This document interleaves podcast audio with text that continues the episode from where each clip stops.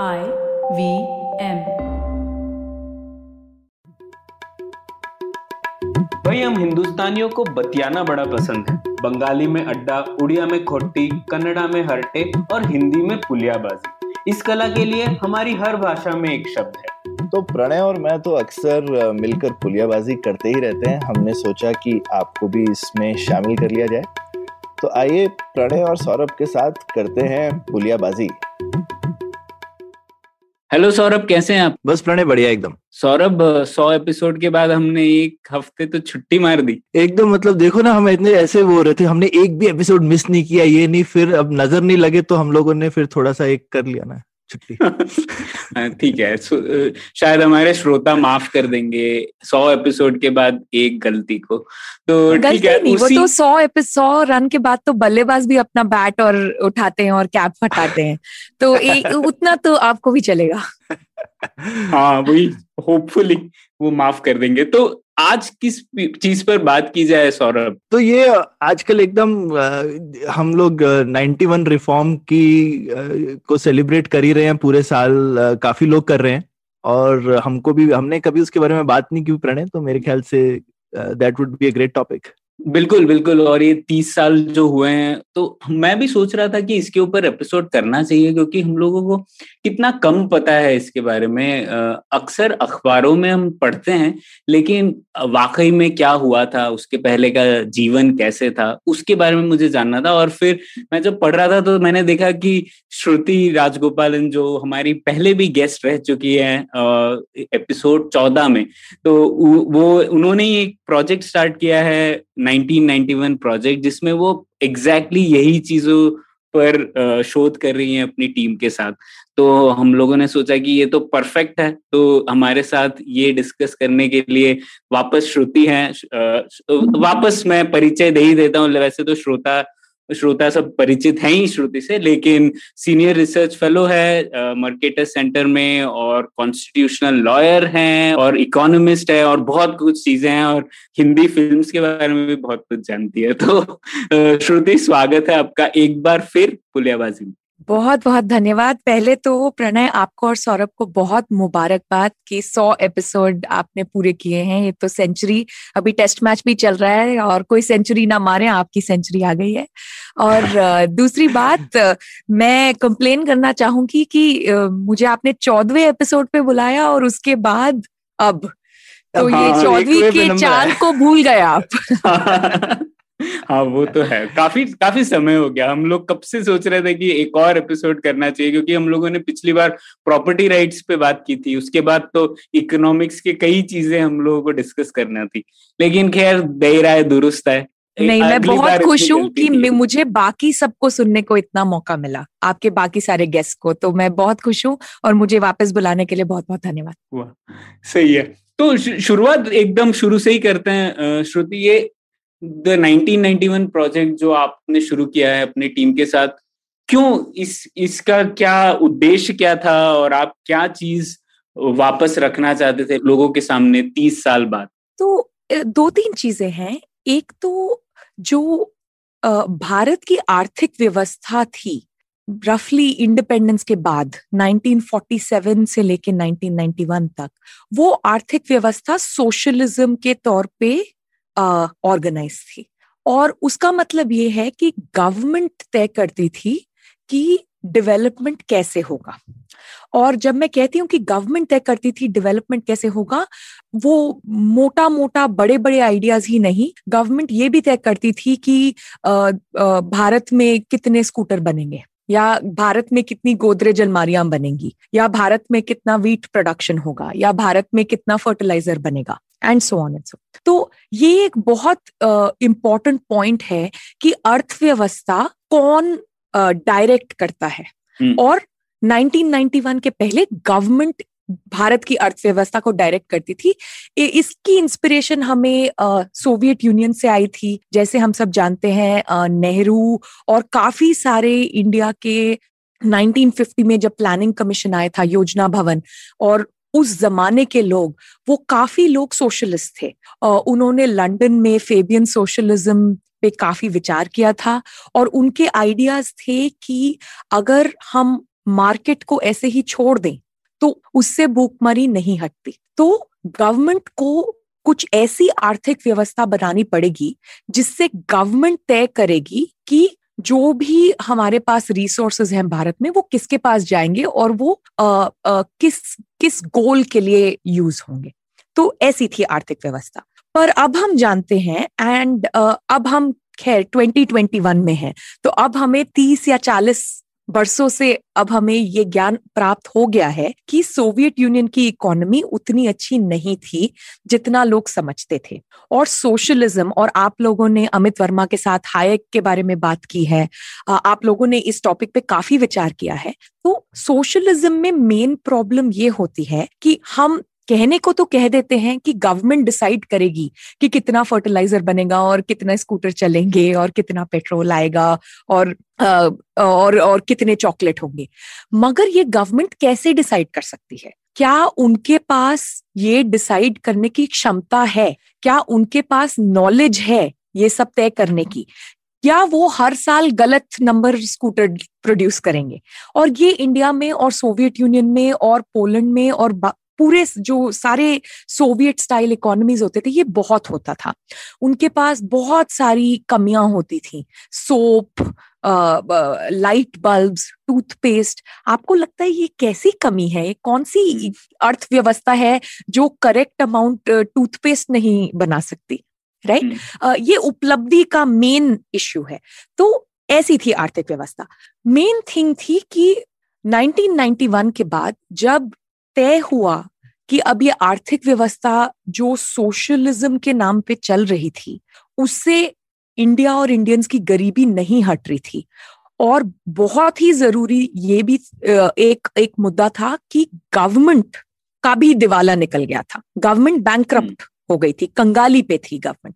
तो इन दो रीजंस के वजह से एक डिसीज़न लिया गया कि इंडिया को मार्केट इकोनॉमी की तरफ़ बढ़ना चाहिए। मगर मार्केट इकोनॉमी की तरफ़ बढ़ने के लिए काफ़ी सारे आर्थिक सुधारों की ज़रूरत है, जिसे हम इकोनॉमिक रिफॉर्म बोलते हैं। तो इकोनॉमिक रिफॉर्म के दो पहलू हैं। पहला पहलू ये है कि पहले क्या था और हमें जाना कहाँ है। तो रिफॉर्म एक point A to point B पे होता है ना तो इस पहली बात ये रिफॉर्म की थी कि जो सारे ये कंट्रोल्स और लाइसेंस परमिट राज, सोशलिज्म के नाम पे इंडिया में चल रहा था, उसको हटाना था। और दूसरा अगर हम उसको हटा रहे हैं तो उसके बदले में क्या आएगा? और इंडिया ने तय किया कि मार्केट पे ज़्यादा हम भरोसा करेंगे और मार्केट पे हम ज़्यादा रिलायंस करेंगे। अब इसमें काफ़ी चीज़ें बदली। एक तो इंडिया की ग्रोथ रेट जो बहुत ही कम थी, वो लेट 1980s और अर्ली 1990s के बाद काफ़ी बढ़ी। तो इसका मतलब संक्षेप में बस ये है कि अगर आप पिछले साल सौ रुपए कमा रहे थे तो आप इस साल 105 कमा रहे हैं और फिर अगले साल आप 108 कमा रहे हैं and so on and so forth तो हर साल आपकी आमदनी बढ़ रही है एंड जब हम ये पूरे देश के लिए इसकी बात करते हैं, उसको हम जीडीपी बोलते हैं। तो ये जीडीपी जैसे पूरे पूरे देश की जो आमदनी या प्रोडक्ट जब प्रोडक्शन है, वो बढ़ रही थी। और वो किस रेट पे बढ़ती है, वो बहुत ज़रूरी है। जितनी ज़्यादा तेज़ी से बढ़ेंगे उतनी ज़्यादा बरकत आएगी और जितने कम तेज़ी से बढ़ेंगे या अभी जैसे ये कोविड पैंडेमिक के वजह से जो इकोनॉमिक कॉन्ट्रैक्शन चल रहा है, उसका मतलब यही नहीं कि हम तेज़ी से नहीं बढ़ रहे या हम धीरे बढ़ रहे हैं। एक, दो क्वार्टर्स के लिए तो हम बढ़े ही नहीं, हम एक्चुअली कम हो गए। हमने पिछले साल जितना प्रोड्यूस किया था, हम उससे कम प्रोड्यूस करने लगे, इसीलिए हम उससे कम कंज्यूम करने लगे। तो ये एक बहुत ज़रूरी मुद्दा है। जीडीपी पर कैपिटा और जीडीपी क्या है और कितनी तेज़ी से बढ़ रहा है, वो बहुत ज़रूरी मुद्दा। दूसरी बात यह है कि एक तो आमदनी है और दूसरी बात यह है कि आप उस आमदनी का करते क्या है। जब इंडिया में सोशलिज्म चल रहा था, चाहे आप अमीर थे या गरीब, चॉकलेट तो दो ही टाइप के मिलते थे, ठीक है? मैं तब स्कूल में थी। मुझे इस इस मुद्दे पे मैंने काफ़ी विचार किया है yeah. कि चॉकलेट कैसे थे। मैं करीब आठ साल की थी जब लिबरलाइजेशन हुआ था। तो कैडबरी और अमूल दो टाइप के चॉकलेट मिलते थे बस। आ, हम बहुत मिडिल क्लास लोग थे बट ऐसा नहीं था कि जो अगर आप बहुत अमीर थे तो और पाँच टाइप के चॉकलेट आप खा सकते थे। कोई विदेश से लेके आता था या ड्यूटी फ्री दुकान से लेके आता था तब कुछ ऐसा मिलता था। था सेम थिंग आप हर चीज़ में देख लीजिए जैसे हमारे घर में कोई सिंपल सिंपल सी चीज़ें जैसे मौसम्बी जूस।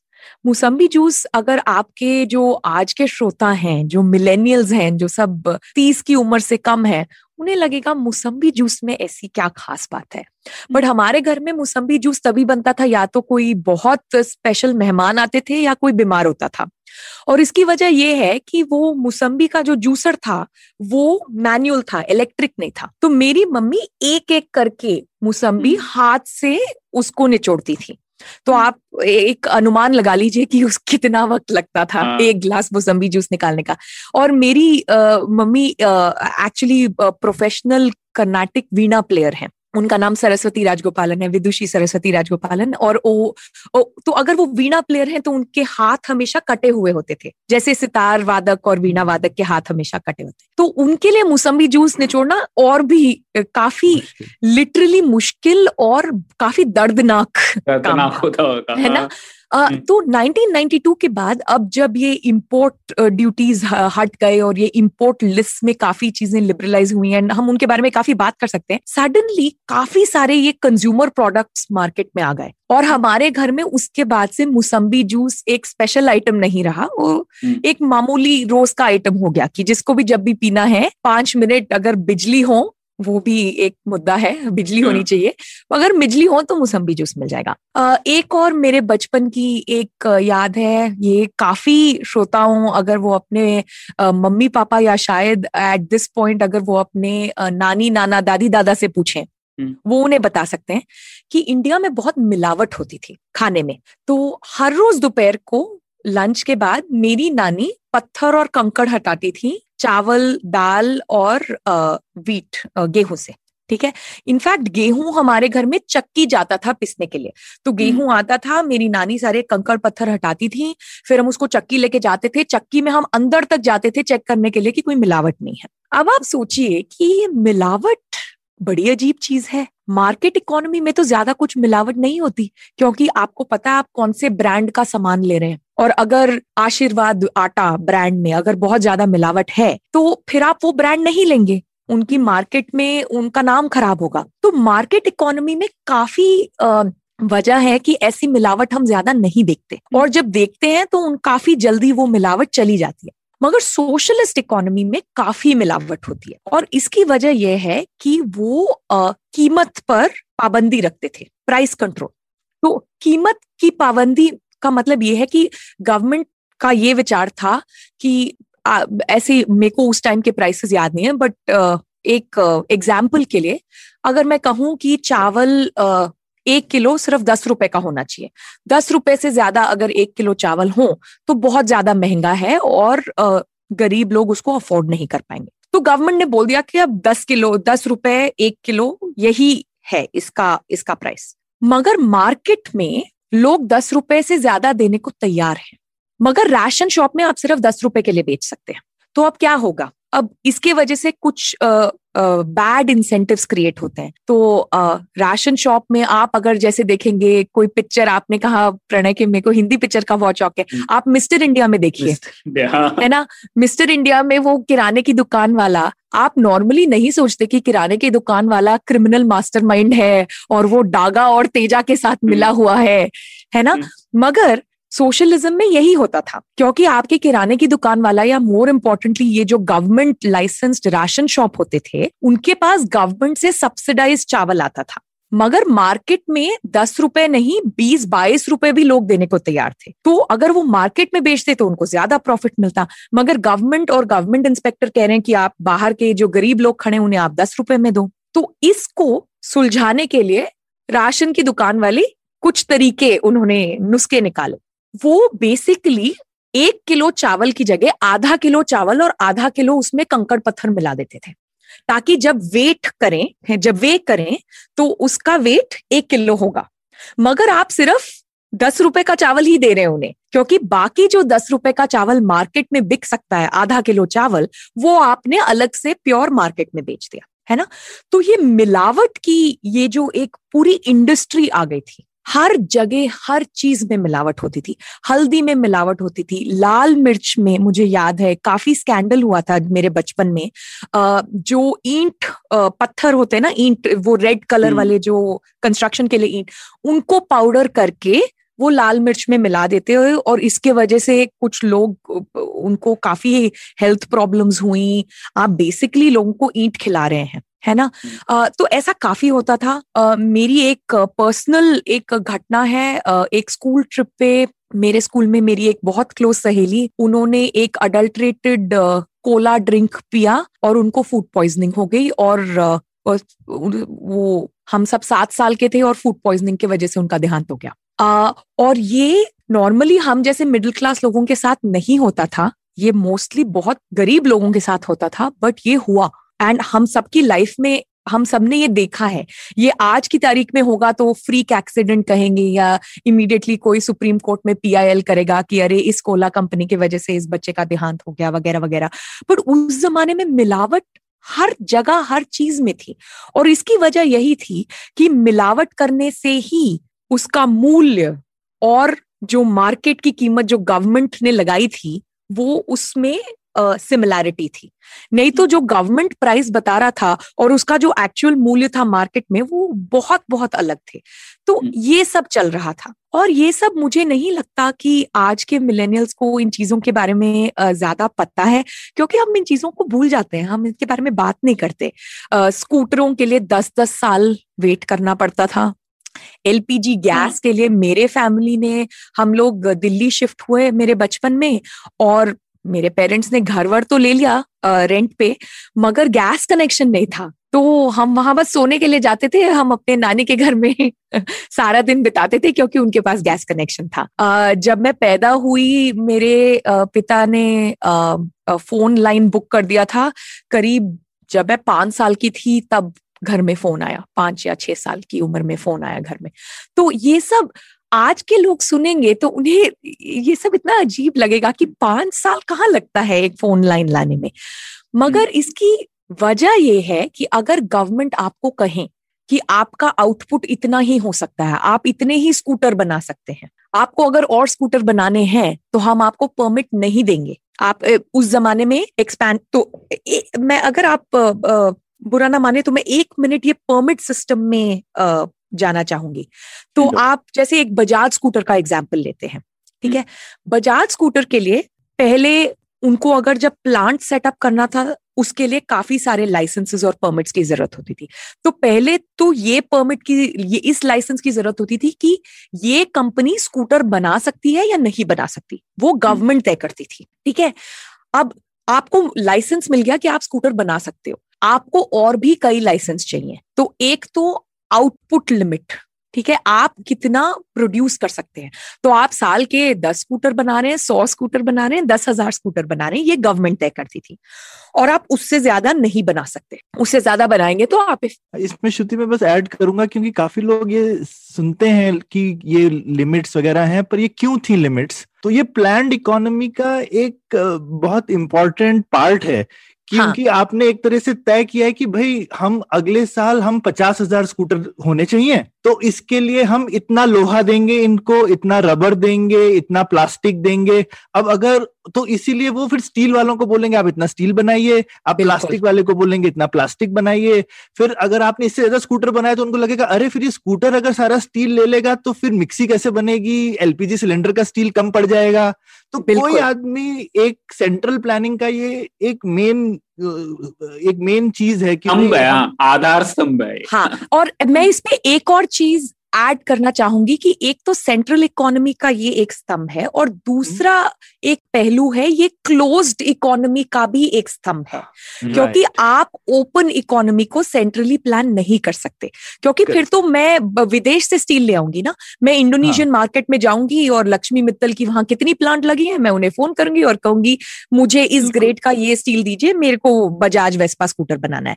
और आप एक्सपोर्ट भी नहीं करने देंगे क्योंकि आप बोलेंगे हमारी कंट्री को इतने स्कूटर चाहिए है अब हम हमने आपको पचास हज़ार बनाने दिए तो आप दस हज़ार एक्सपोर्ट कैसे कर देंगे कैसे बिल्कुल तो अगर आप इंपोर्ट नहीं अलाउ करते और आप इंपोर्ट हम्म। इसीलिए अलाउ नहीं करते क्योंकि आप एक्सपोर्ट अलाउ नहीं करते और अगर जब हम्म। तक आप कुछ बेचेंगे नहीं आप फॉरेन एक्सचेंज या करेंसी नहीं कमा सकते तो ये एक हम्म। इम्पोर्टेंट है तो इसीलिए जो भी बनाना था अंदर ही बनाना था और जो भी इंपोर्ट करना था उसके लिए अलग परमिट था।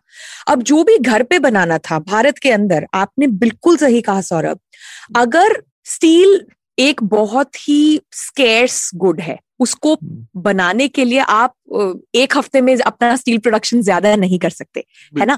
आपको स्टील प्लांट लगाने होते हैं उसके लिए कभी कभी साल लग जाते हैं कभी कभी तो दशक लग जाते हैं। हम्म, और उसके बाद उसकी करेक्ट प्लानिंग के साथ कितने किस टाइप का स्टील या किस ग्रेड का स्टील आप किस कितने लोगों के लिए किस टाइप के लिए बना रहे हैं? तो एक है अगर बहुत लोगों को बजाज वेस्पा चाहिए या बहुत लोगों को गोदरेज की अलमारी चाहिए है ना? तो फिर मिक्सी कैसे बने? वेस्पा हुआ करता था। एल एम एल वेस्पा भी हुआ करता था है ना? हाँ, और ओरिजिनल एक्चुअली बजाज का वेस्पा के साथ वो पार्टनरशिप खत्म हो गया अच्छा, था। हाँ, ओरिजिनल कोलैबोरेशन जो डिज़ाइन जो चेतक हम बाद में हाँ, बोलते हाँ। थे उसका एक ओरिजिनल डिज़ाइन शुरू हुआ था वेस्पा के साथ। अच्छा, बट फिर वो कोलैबोरेशन ज़्यादा दिन आगे नहीं गया जैसे आप कह रहे हैं वो एलएमएल के साथ हो गया।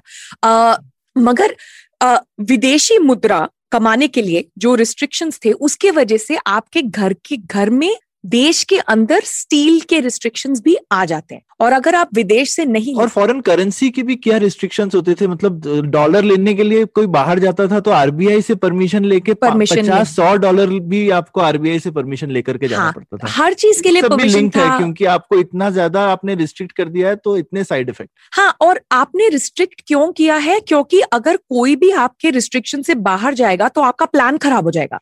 हाँ और- तो और अगर आपका अच्छा ही था कि हम प्लान करके हम बड़ी अच्छी इकोनॉमी चला लेंगे और उसके बाद ये होता है ना इधर टांका लगाया तो इधर से खुल गया इधर टांका लगाया फिर फाइनली टांके ही बचे हाँ एग्जैक्टली exactly. और टांके लगाते लगाते अगर आप एक कंट्री में सारा एफर्ट टांके लगाने में जा रहा है तो फिर वो स्टील बनाने में नहीं जा रहा है ना? और हाँ और मैं उसी चीज़ पे आ रहा था कि आप इनोवेशन तो कर ही नहीं सकते। कोई आदमी अगर सोचे कि मैं कुछ नया बनाना चाहता हूँ तो कहेगा अरे हाँ। प्लान में इनोवेशन कहाँ से आई अच्छा इस पे अब दो एडिशनल पहलू पे मैं बात करना चाहूँगी इनोवेशन पे। हम्म, तो पहली बात यह है कि अभी हमने स्कूटर के बारे में बोला रहे कि हम्म। स्कूटर उन्होंने दस हज़ार स्कूटर या बीस हज़ार स्कूटर इन सबका परमिट ले लिया। अब आप मार्केट में जाइए और नाइनटीन सेवेंटीज में आप जानते हैं कि सडनली इंडिया का पॉपुलेशन बढ़ा क्योंकि लाइफ एक्सपेक्टेंसी बढ़ी और काफ़ी सारे युवा स्कूटर चलाना चाहते थे और बाइक चलाना चाहते थे। सो सडनली बाइक की डिमांड uh, बढ़ गई। न अगर आप एक मार्केट इकोनॉमी में देखें और खूब सारे लोग बाइक चलाना चाहते हैं या खूब सारे लोग फ़ोन लेना चाहते हैं तो इमीडिएटली या तो वही अ, उद्योगपति और बाइक और और फ़ोन बनाएँगे या नए उद्योगपति मार्केट में आएँगे और नए नए बाइक और नए नए फ़ोन लॉन्च करेंगे। ठीक है? हम्म, मगर इंडिया में वो नए लोग आ ही नहीं सकते क्योंकि उन्हें गवर्नमेंट से लाइसेंस चाहिए था। और अगर राहुल बजाज, उन्होंने खुद ही ये इंटरव्यू में कहा, अगर वो वापस जाके इंडस्ट्री मिनिस्ट्री उद्योग भवन से जाके बात करें कि देखिए, हर साल बहुत ज़्यादा लोग चाहते हैं हमारा बजाज स्कूटर बट हम उतने स्कूटर नहीं बना रहे आप हमें एक्सपेंशन परमिट दीजिए। तो फिर गवर्नमेंट उनको एक्सपेंशन परमिट नहीं देती थी कि अगर हम आपको एक्सपेंशन परमिट देंगे तो आप हमारा सारा स्टील खा जाएँगे फिर बाइसिकल कौन बनाएगा? और फिर गरीब आदमी क्या चलाएगा? तो हम्म। एज यू सेड उनके इंटेंशन अच्छे थे बट ये उनकी थिंकिंग थी। हम्म। बट इनोवेशन के दो पहलू हैं। एक तो कुछ लोग ऐसे होते हैं जो चाहते हैं इनोवेट करना ठीक है? जैसे प्रणय एंड सौरभ आप आपने देखा कि पॉडकास्ट मार्केट में ज़्यादातर लोग हिंदी में पॉलिसी पर विचार नहीं करते या अ, काफ़ी फॉरेन लिबरल वैल्यूज़ जो ज़्यादातर इंग्लिश में लिखी हैं उनमें हिंदी में कुछ खास लिटरेचर नहीं है उस पर आप हिंदी पे विचार कर रहे हो ये आपका एक बहुत बड़ा इनोवेशन है और अब आपने ये सौ एपिसोड के लिए किया है है ना? तो कुछ लोगों के लिए चाहते हैं कि अंदर से हम कुछ नया करें, ठीक है? बट कुछ लोग नया इसीलिए भी करते हैं क्योंकि अगर वो कुछ नया ना करे तो मार्केट में कोई उनके पास आएगा ही नहीं। है ना? अगर मैं इनोवेट ना करूँ तो कोई मेरा फ़ोन नहीं लेगा ठीक है? ये भी एक तरीका है सोचने का। आपने सौ एपिसोड पहले जो पॉडकास्ट शुरू किया था तब ज़्यादा पॉडकास्ट नहीं होते थे। अब तो आपके पास एकदम ज़बरदस्त कंपटीशन है और हम्म। आपका कंपटीशन सिर्फ़ बाकी पॉडकास्ट से ही नहीं आपका कंपटीशन है सीएनबीसी आपका कंपटीशन है टीवी आपका कंपटीशन है किताबें आपका कंपटीशन है फ़िल्म उसका मतलब आपको इस लेवल पे इनोवेट करना पड़ेगा और आपका पॉडकास्ट इतना अच्छा होना चाहिए कि लोग आके सुने या लोग आपका प्रोडक्ट समझे, उसको अपनाएँ। जब आप कंपटीशन ही खत्म कर देंगे। सेंट्रली प्लान इकोनॉमी में और आप ट्राई ही नहीं आप किसी और को अंदर आने ही नहीं देंगे। तो फिर इनोवेट करने की ज़रूरत क्या है? है ना? अगर आपको हमने सौ एपिसोड पहले लाइसेंस दे दिया होता कि हिंदी में एक ही पॉडकास्ट की ज़रूरत है और कुछ ज़रूरी तो है ही नहीं। और अब बस हमने देख लिया है कि प्रणय और सौरभ इतना अच्छा काम कर रहे हैं इनको लाइसेंस मिल गया है और किसी को आने की ज़रूरत ही नहीं है। तो आपने जैसे पिछले हफ़्ते छुट्टी ली थी आप तो फिर छुट्टी ही छुट्टी हो जाती आपकी। अरे रे रे रे। है ना? नहीं मैं नहीं नहीं मैं मैं मैं बहुत मज़ाक कर मैं बस मज़ाक कर बट मैं एक इलस्ट्रेशन देना चाहती थी कि इनोवेशन अंदरूनी कुछ लोग एक्सेल करना चाहते हैं इनोवेट करना चाहते हैं बट मार्केट डिसिप्लिन और कंपटीशन भी आपको इनोवेट करने के लिए मजबूर मजबूर कर- करता है। बिल्कुल और बिल्कुल। वो मार्केट इकोनॉमी का एक बहुत ही ज़रूरी पहलू है। पहलू या रादर पहलू ही नहीं उसका एक एक फाउंडेशन है। उसके बिना मार्केट इकोनॉमी ज़्यादा चल नहीं सकती। आप किसी भी। मार्केट इकोनॉमी में जाइए हर रोज कोई नया प्रोडक्ट लॉन्च होता है हर रोज कुरकुरे पैकेट का एक नया फ्लेवर निकलता है मैगी का एक नया मसाला निकलता है है ना? और जहाँ पे हमारी बहुत प्लान्ड इकोनॉमी नहीं थी वहाँ पे आप देखोगे ना जो खोमचे वाले होते थे वो प्लान्ड नहीं थे। लेकिन हर खोमचे वाला ट्राई करता था ना कि मैं अपना स्पेशल मसाला डालू मैं अपना स्पेशल मसाला डालू। बिल्कुल। आप इडली स्टॉल में जाइए आप चाट स्टॉल जाइए उन सबके पास ये एक प्रोडक्ट डिफरेंशिएशन जो आप कह रहे हैं वो था। वो एक बहुत क्लासिक मार्केट इकोनॉमी का एक पहलू है। वो। सोशलिस्ट इकोनॉमी में नज़र ही नहीं आता। हाँ। तो ये एक एस्पेक्ट था। तो अब इसके वजह से मैं एक एक तो अ, अ, काफ़ी फनी नुस्खे सुनाना चाहूँगी। अ, ये मेरे पेरेंट्स के फ्रेंड्स ने मुझे बताया था कि 1970s और 1980s में करीब 10 साल की वेट लिस्ट लग गई थी बजाज स्कूटर के लिए। क्योंकि बजाज स्कूटर इतना पॉपुलर हो गया था। हम्म। और आप आप तो जानते ही हैं इंडिया में दहेज का एक बहुत लंबा ट्रेडिशन है। और दहेज एक ऐसी अब तो वो क्रिमिनल एक्टिविटी है मगर वो सोसाइटी में एक ऐसे पॉइंट पे आता है जब लड़की वाले मना नहीं कर सकते। है ना? अगर आप ऐसी सिचुएशन में हैं जहाँ दहेज का लेन देन है उस सिचुएशन में मना करना बहुत मुश्किल है। तो अगर बजाज स्कूटर मार्केट में नहीं मिल रहा और बजाज स्कूटर की दस साल की वेट लिस्ट है और अगर आप दहेज लेन देन में विश्वास रखते हैं आप तभी सबसे मुश्किल मांग रखेंगे ना कि हमें दहेज में बजाज तो क्योंकि बजाज स्कूटर का दस साल का वेट लिस्ट था दहेज का टॉप डिमांड बजाज स्कूटर हो गया। गोदरेज अलमीरा। ये एक बहुत ज़रूरी, आप सोचिए, आप अपनी बेटी को अच्छी चीज़ें दीजिए, साड़ी दीजिए, गहने दीजिए अलमेरा कौन भेजता है बेटी के साथ? स्कूटर कौन भेजता है? टेबल फ़ैन कौन भेजता है? बट यही चीज़ें शॉर्टेज में थी। तो ये सब दहेज की बहुत बड़ी डिमांड्स हो गई।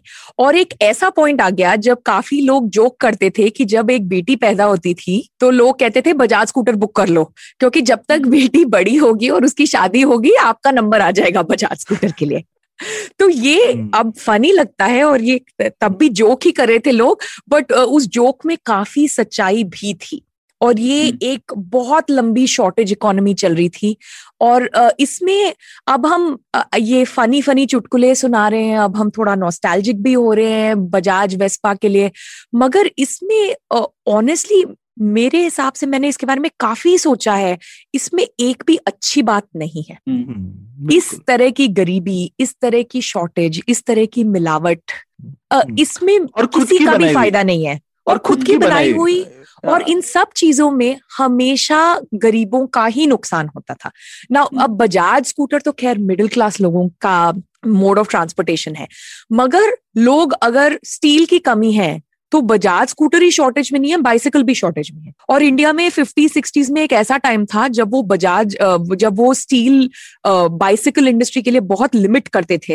एटलस बाइसिकल ऐसे सब कंपनीज़ होते थे उस जमाने में। और बाइसिकल के लिए आपको टोकन चाहिए होता था जो हर साल आप रिन्यू कराएँ। क्यों?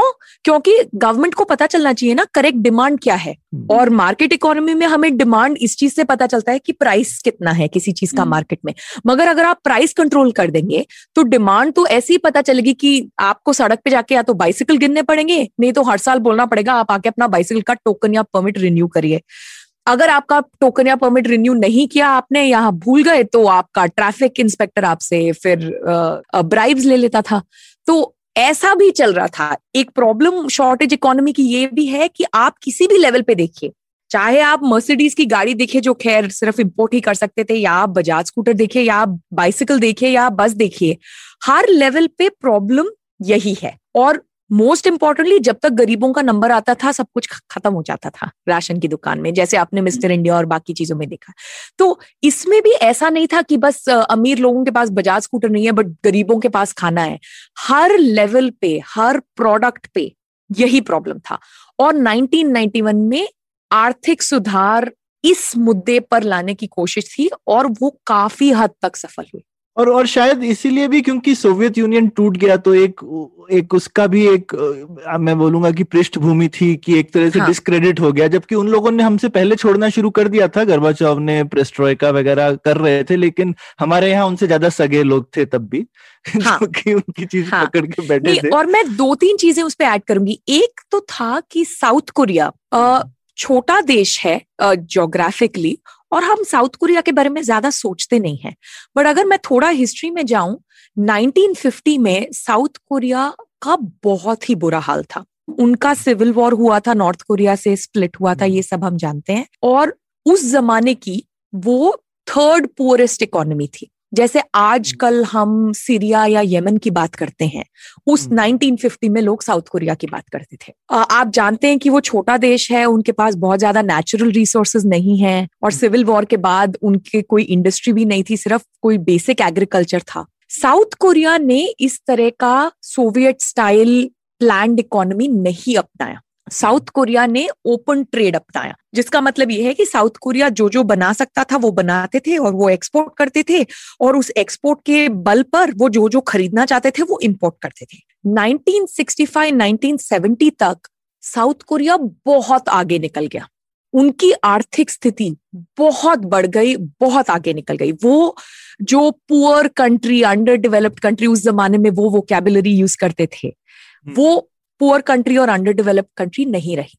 जब साउथ कोरिया ताइवान ऐसे देशों ने दुनिया के साथ ट्रेड व्यापार शुरू किया और उससे दुनिया का भी फ़ायदा हुआ मगर साउथ कोरिया और साउथ कोरियंस का भी फ़ायदा हुआ तो इकोनॉमिस्ट हर जगह जो एकेडमिक इकोनॉमिस्ट हैं उन्होंने सडनली इस चीज़ को नोटिस की। और अमेरिका में और इंग्लैंड में लोगों ने पेपर लिखना शुरू किया कि हमें लगता था कि सिर्फ़ डेवलप्ड कंट्री और रिच कंट्री फ्री ट्रेड से uh, उनका कुछ बेनिफिट हो सकता है बट हम्म। अब हमें समझ आ रहा है कि आप अगर उतने डेवलप नहीं हैं तब भी फ्री ट्रेड से आपका बहुत फ़ायदा हो सकता है तो ये एक इम्पोर्टेंट ग्लोबल चेंज हो उस टाइम पे लोग ऐसा सोचते थे कि ये जो है फ्री मार्केट यूएस के लिए अच्छा है पर हमारे हाँ. अल, हमारी अलग परिस्थिति है हमारे लिए ये ठीक exactly. ये हमारे लिए ठीक नहीं दूसरा एक बहुत ज़रूरी बट जब कोई भी साउथ कोरिया या ताइवान की बात करते थे तो लोग कहते थे वो तो छोटा देश है इंडिया बहुत बड़ा देश है उसमें ओवर पॉपुलेशन है उसमें बहुत गरीबी है। आप आप तो ये सारे आर्ग्यूमेंट्स हम्म। जानते हैं। मगर चाइना ने डेंग जियाओपिंग के अंडर उन्होंने भी अपनी आर्थिक स्थिति बदलने की कोशिश की। और ये 1978 में चाइना का रिफॉर्म प्रोसेस शुरू हुआ। जैसे हमारे लिए 1991 एक बहुत ज़रूरी मार्कर है वो चाइना में लेट सेवेंटीज में ही शुरू हो गया। और जब चाइना जो इंडिया से भी ज़्यादा बड़ा था और जिसमें इंडिया से भी ज़्यादा पॉपुलेशन थी जब चाइना ने रिफॉर्म किया और जब चाइना की इकोनॉमिक ग्रोथ बढ़ने लगी और जब चाइना चाइनीज़ लोगों का जीडीपी पर कैपिटा बढ़ने लगा और चाइना दुनिया को टी शर्ट और शूज़ और ये सब एक्सपोर्ट करने लगा तब लोगों ने नोटिस किया कि अरे अब इंडिया की भी बारी आ गई है। ये बहुत ही ज़रूरी है। आ, तो ये सब ग्लोबल चेंज हो रहा था मगर एक्चुअली जब 91 का रिफॉर्म हुआ था, वो एक बहुत ही स्पेसिफिक क्राइसिस के वजह से हुआ था। वो विदेशी मुद्रा के क्राइसिस की वजह से हुआ था। बिल्कुल बिल्कुल। और और और शायद यहाँ पे वो आई मीन पृष्ठभूमि तो थी, लोग करना चाह रहे थे दो तीन साल से मौका नहीं लग रहा था। प्लान व्लान शायद थे भी, लोगों के लोग बोलते हैं 89 में लोगों ने ट्राई किया 90 में, पर मौका बना 91 में। हाँ, पहले हम लोग 91 रिफॉर्म से के बारे में डिस्कस करने से पहले मैं थोड़ा और पीछे जाना चाहता हूँ। तो हाँ. ये जो किल्लत और कालाबाजारी की आपने बात की ये सब हम लोगों ने कहानियाँ सुनी हैं पिक्चरें देखी हैं तो तो वाकिफ तो है लोग अगर उन्होंने एक्सपीरियंस नहीं किया हो तो भी। लेकिन फिर भी अभी ये बहुत हास्यास्पद लगता है ना हमको। लेकिन उस टाइम पर इसकी बहुत लेजिटिमेसी थी ना। काफ़ी लोग को लगता था यही तरीका है जीने का। तो ऐसा क्यों था? मैं ये थोड़ा जानना चाहता हूँ क्योंकि मैंने इसके बारे में बहुत आ, सोचने की कोशिश की है कि आज के टाइम पे भी कुछ भी गलत हो जाए तो हम लोग पहले देखते हैं यार सरकार को ये फिक्स करना चाहिए। उबर की सर्च प्राइसिंग ले रहा है क्यों? सरकार क्यों नहीं इस पर एक्ट कर रही? तो हम लोगों की आज भी जो डिफ़ॉल्ट सोच है, ये रिफॉर्म वगैरह ठीक है, वो यही है कि सरकार को कुछ करना चाहिए, अगर कीमत थोड़ी बड़ी हो जाए, या कुछ भी हो जाए। तो आज भी वो जो माइंडसेट है, वो बदला नहीं है पूरी तरीके से। तो क्या है ऐसा मानसिकता में क्या है कि हम लोग क्यों ऐसा सोचते हैं कि सरकार हमारी प्रॉब्लम सब सॉल्व कर सकती है? और उसी के लिए हमें तवज्जो देना है सरकार को। हम्म, और और सिर्फ़ प्राइस ही नहीं प्रणय अभी फिर से जैसे आत्मनिर्भर एकदम फिर से पॉपुलर वर्ड हो गया है। तो जबकि जो भी अब श्रुति तब से सम, समझा रही है कि भाई जिन लोगों ने तरक्की करी वो लोग ट्रेड में विश्वास रख रहे थे। आत्मनिर्भरता में नहीं कि भाई बाहर से बेचो और बाहर से खरीदो भी। हम्म। हाँ. हाँ, तो आत्मनिर्भर तो उसके एकदम उल्टी फिलोसफी है। हाँ एक्चुअली नरसिम्हा राव ने उसको पलट दिया। उन्होंने कहा आत्मनिर्भर वो है जो अपने एक्सपोर्ट्स के लिए विदेशी मुद्रा में पैसे दे सकता है। हम्म। आत्मनिर्भर वो लोग हैं जिनका दिवाला नहीं निकल गया। है ना? आत्मनिर्भर वो है। पैसे है तो आप आत्मनिर्भर है। आत्मशक्ति ज़रूरी है आत्मनिर्भरता नहीं। हाँ तो आत्मनिर्भरता ज़रूर। हम्म। तो वो उन्होंने इसको एक्चुअली फ्लिप कर दिया। उन्होंने उनका मोटो था ट्रेड नॉट एड है ना? हम्म। उसके बारे में हम थोड़ा विचार करेंगे बाद में मगर पहले आई थिंक प्रणय ने एक बहुत ही गहरा सवाल पूछा है और मेरे हिसाब से इसकी दो कारण हैं। एक तो इंडिया में स्पेसिफिकली अभी भी सरकार हर जगह है, हर पहलू में है। आज भी लाइसेंस राज शायद हट गया हूँ बट ऐसा नहीं है कि आपको परमिशन की ज़रूरत नहीं होती। आप जो भी बनाना है, बना सकते हैं, आप जो भी बेचना चाहें, बेच सकते हैं। आप किसी भी टाइम ऑफ़ डे पे बेच सकते हैं, दिन या रात। हर चीज़ पे बहुत ही सारे परमिशन और रिस्ट्रिक्शंस हैं। तो ये एक है। तो अगर सरकार आपको कुछ भी करने से रोकती है तो एक एक्सपेक्टेशन भी फॉर्म हो जाती है कि अगर सरकार आर्थिक व्यवस्था के हर पहलू में है तो हम्म। जब कुछ प्रॉब्लम हो तो फिर भी उन्हें आना चाहिए ना। हाँ हम्म। तो वो आई थिंक एक बहुत ही हमारे अंदर एक वो हमारे कल्चर में आ गया है। क्योंकि हम सरकार को हर जगह देखते हैं जब कुछ कठिनाई आती है तो हम फिर भी सरकार को ढूंढते हैं। अगर आप किसी विदेशी मार्केट इकोनॉमी में जाएँ, जहाँ पे कुछ सेक्टर्स में सरकार बिल्कुल नहीं है तो फिर हम सरकार की मदद नहीं मांगते हम कहीं और जाते हैं जैसे अगर विदेशी विदेश में अगर मिलावट हो तो हम कोर्ट में जाते हैं। है ना?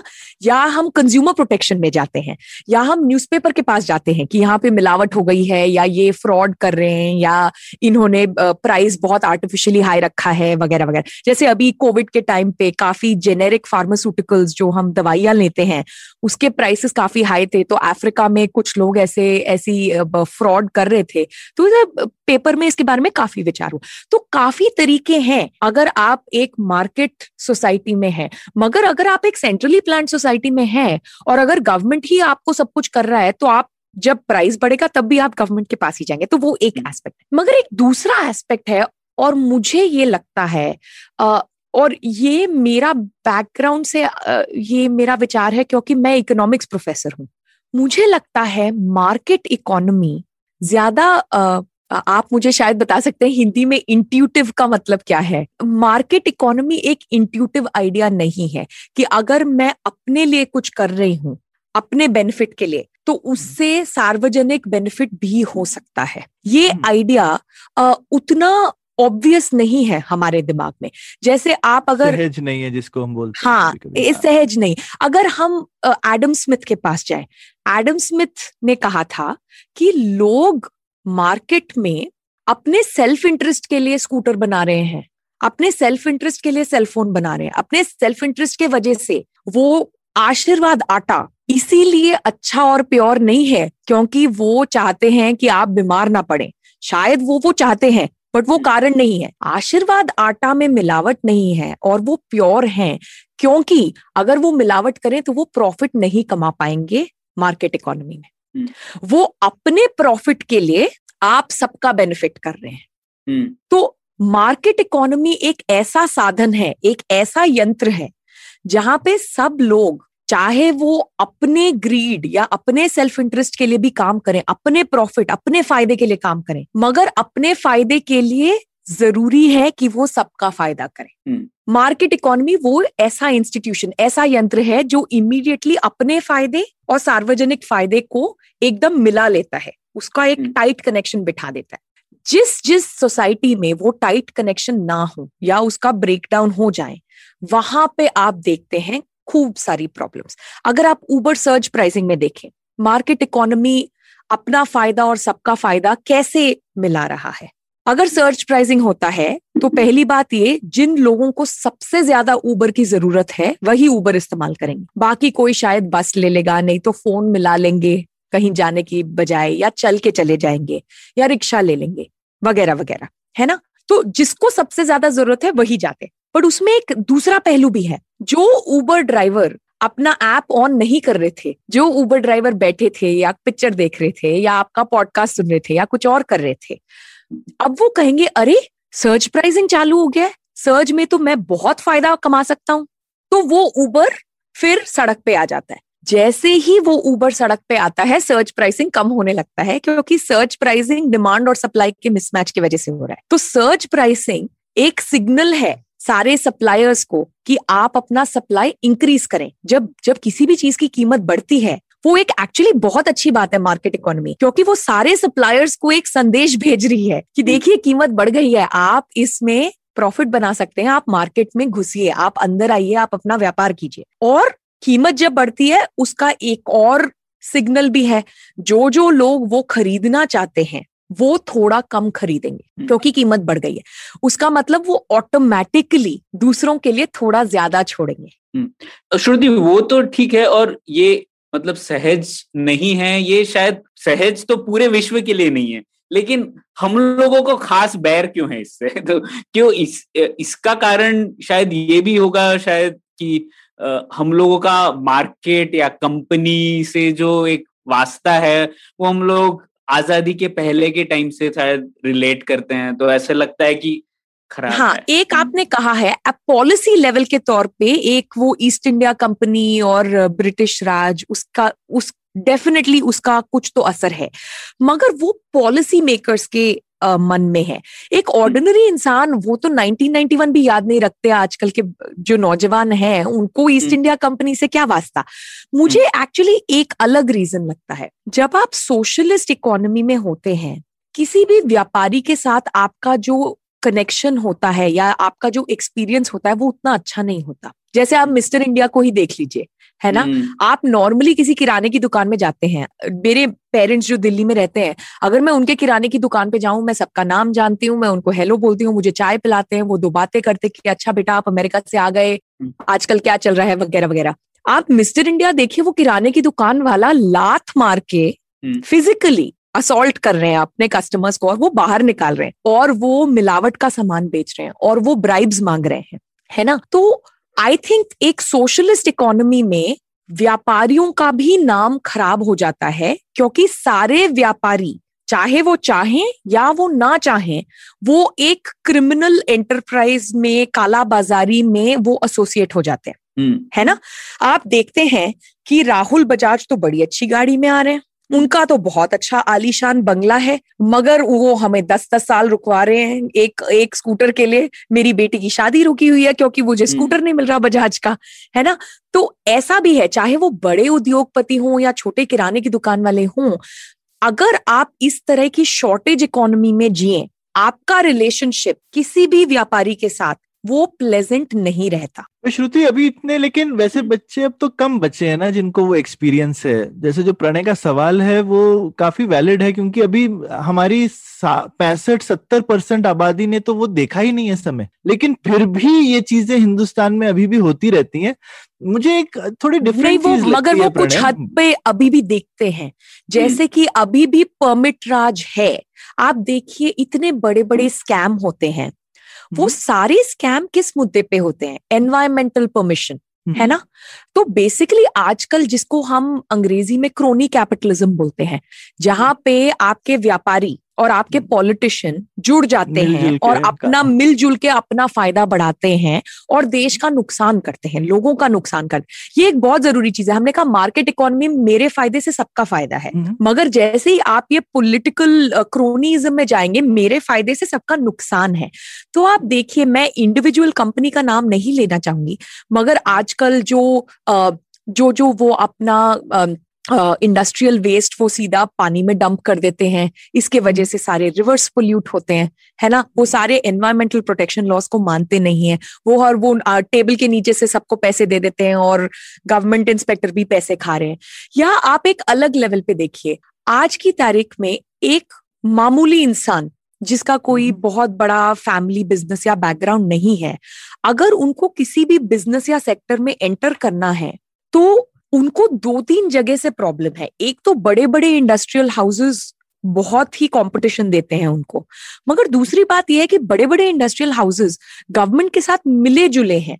वो चाहते ही नहीं है कि नए नौजवान नए स्टार्टअप नई कंपनी एंटर करें। तो हम्म। आधे परमिशन और रिस्ट्रिक्शंस गवर्नमेंट की तरफ़ से हैं मगर वो कंटिन्यू क्यों करते हैं क्योंकि प्राइवेट सेक्टर में काफ़ी उद्योगपति उनको सपोर्ट करते हैं तो हम्म। इनका काफ़ी मेरे हिसाब से प्राइवेट सेक्टर फंडामेंटली इंडिया में काफ़ी करप्ट है क्योंकि गवर्नमेंट हम्म। इतने परमिशन और रिस्ट्रिक्शंस डालती है कि बिना करप्शन से उनका कुछ हो नहीं सकता। एंड अगर वो करप्ट हो तो उनका नाम खराब होता है। तो इसके लिए मैं एक और पिक्चर का उदाहरण देना चाहूँगी जो है गुरु हम्म। है ना?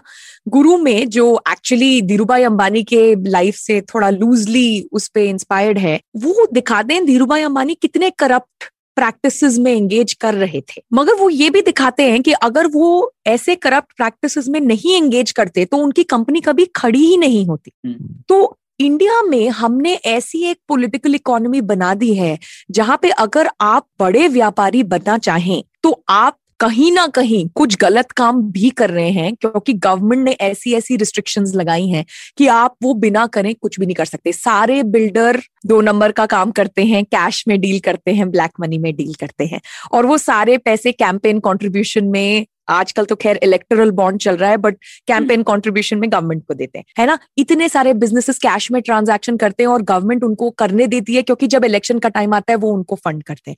तो एक बहुत ही गलत नेक्सस बैठ गया है प्राइवेट सेक्टर और गवर्नमेंट का। और मुझे लगता है आजकल के नौजवान बहुत स्मार्ट हैं, है ना? वो ये सब देख रहे हैं। वो चाहे उनको पूरा का पूरा समझ नहीं आ रहा क्योंकि वो इकोनॉमिक स्टूडेंट्स नहीं हैं या मार्केट इकोनॉमी और क्रोनी कैपिटलिज्म ये सहज टॉपिक्स नहीं है। मगर वो ये सब देख रहे हैं।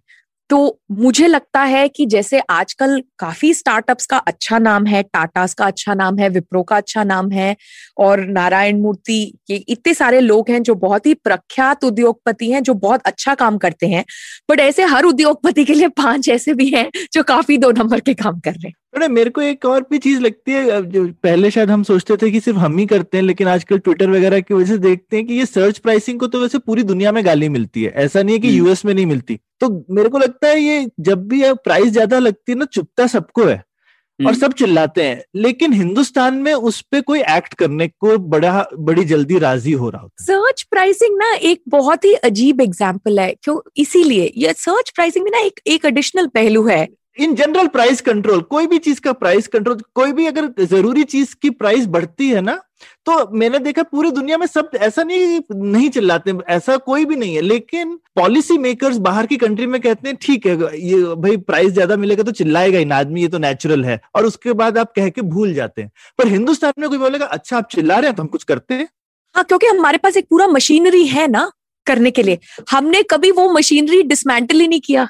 वो सोशलिज्म वाला। हाँ तो मुझे लगता है प्रणय ये मेरे ख्याल से लोगों में कुछ खास नहीं है। हमारी गवर्नमेंट की इंस्टीट्यूशनल मेमोरी है जो पुरानी है। तो मैं श्रुति से थोड़ा सहमत नहीं हूँ कि लोग अभी भी ये समझते हैं कि बिज़नेस बिजनेसेस के ऊपर जो मुझे लगता है थोड़ा सा श्रुति कम आती है इंडिया आजकल। मतलब जो आज जो जो बच्चे पिछले दस साल में बड़े हुए हैं वो वो लोग काफ़ी प्राइवेट सेक्टर को पसंद करते हैं।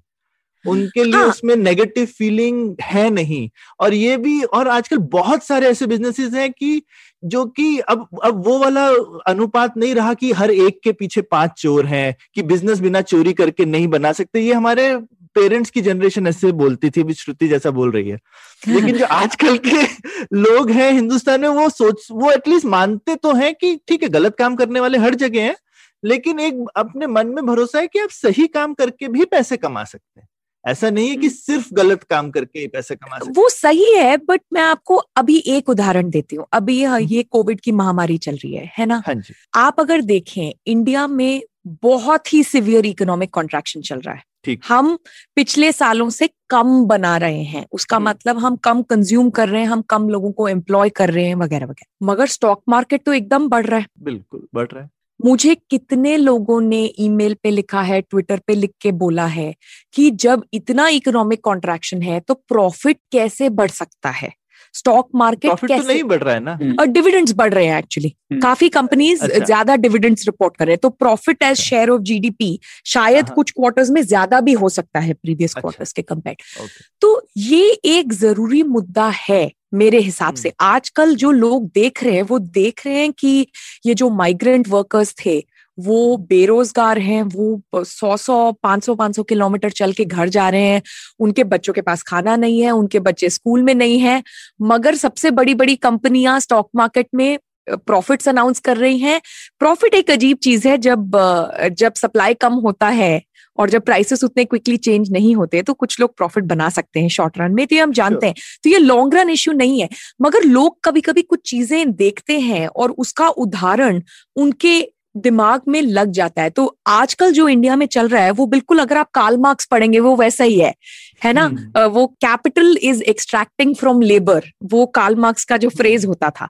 तो वेजेस की जगह लोगों की रोजगारी की जगह वो कैपिटल को सर्विस कर रहा है। सारा पैसा। तो वो प्रॉफिट बना रहे हैं अपने डिविडेंड पे।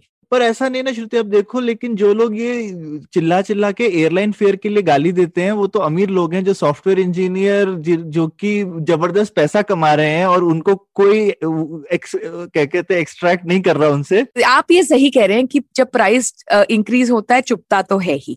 हाँ और सबको चुपता है पर और सबको इमीडिएटली आएगा कि अरे हम है ना? हाँ हम है ना। ठीक है हम अभी कुछ करते हैं आपके लिए।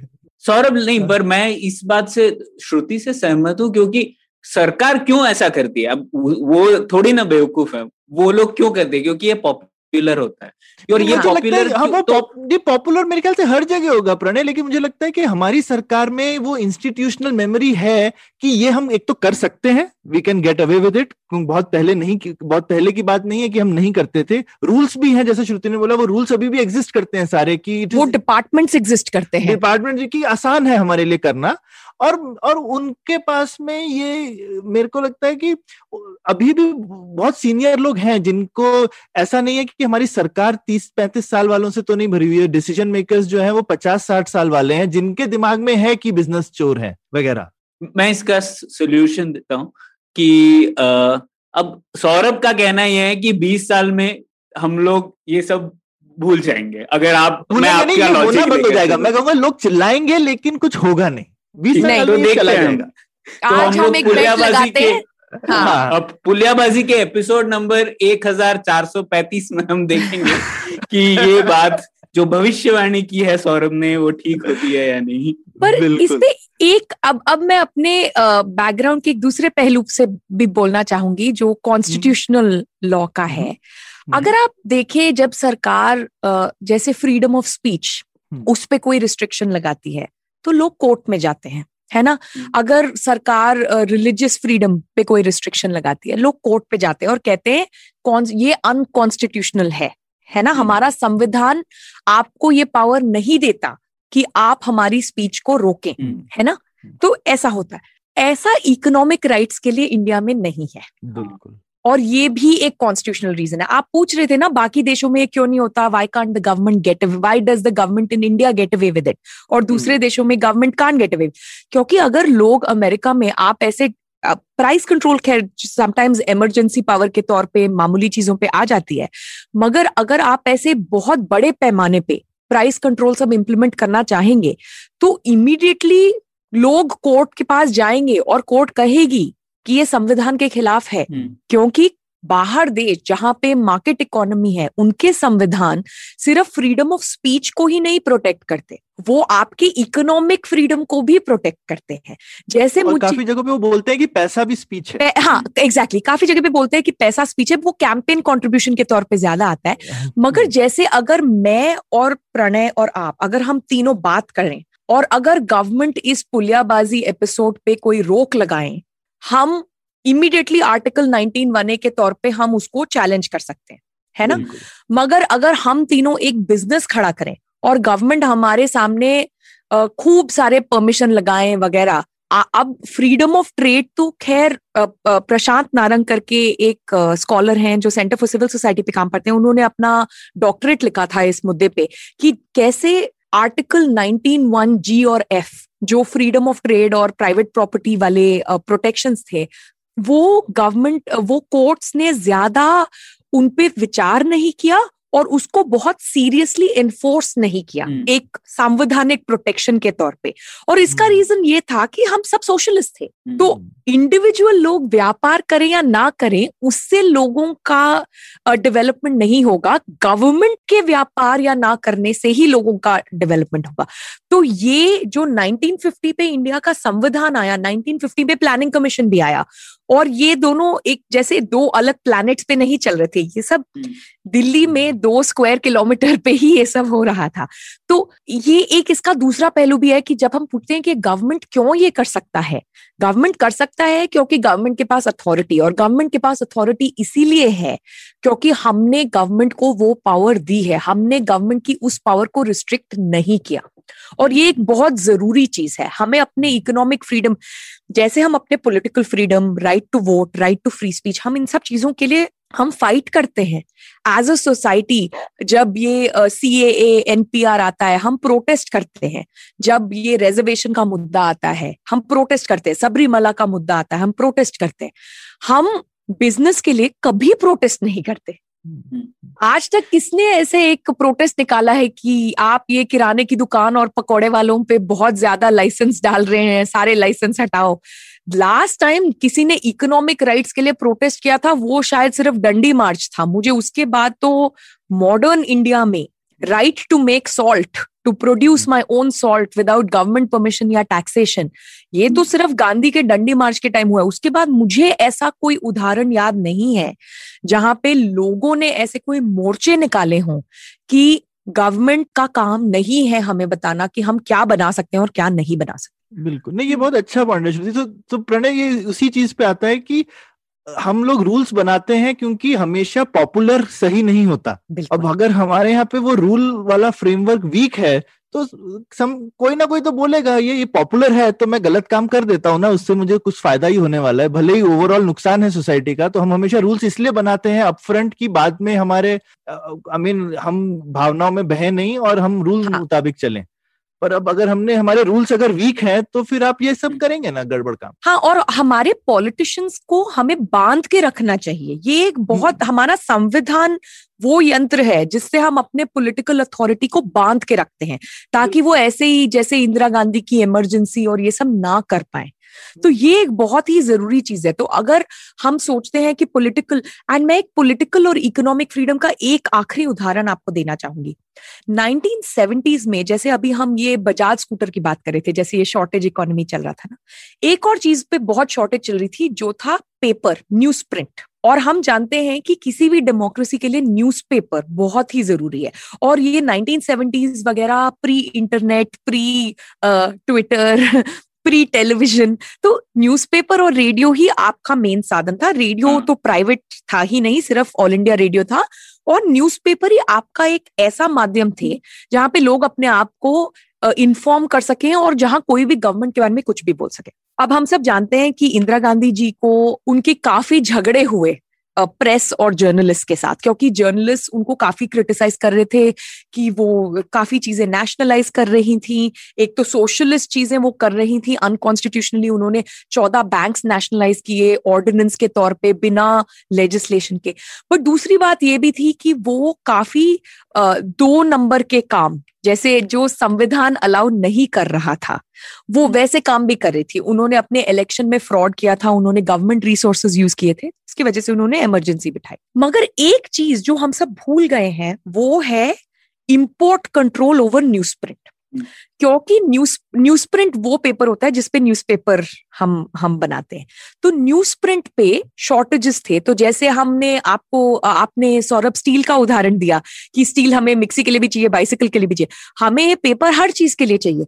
तो अब हम कहेंगे कि इंडिया में 500 न्यूज़पेपर है तो बड़े पेपर सिर्फ़ इतना पेपर न्यूज़ प्रिंट उनको अलॉटमेंट होगा, छोटे पेपर को इतना न्यूज़ प्रिंट अलॉट होगा। अब मुद्दा ये है कि हर न्यूज़पेपर को अगर आप कहें कि मैं सिर्फ़ बीस पेज पब्लिश कर सकता उसका मतलब अब मुझे कम एडवर्टाइजमेंट डालने का मौका मिलेगा, क्योंकि हम सब जानते हैं कि हमारे न्यूज़पेपर एडवर्टाइजमेंट पे चलते हैं सब्सक्रिप्शन पे नहीं चलते। आजकल न्यूज़पेपर की कीमत उस जमाने में पचास पैसे, दो रुपए होती थी, अब तो थोड़ी ज़्यादा हो गई होगी। पर हम दो रुपए में पच्चीस पेज का न्यूज़पेपर इसीलिए बेच पाते हैं, क्योंकि उसमें एडवर्टाइजमेंट उसको सब्सिडाइज करता है।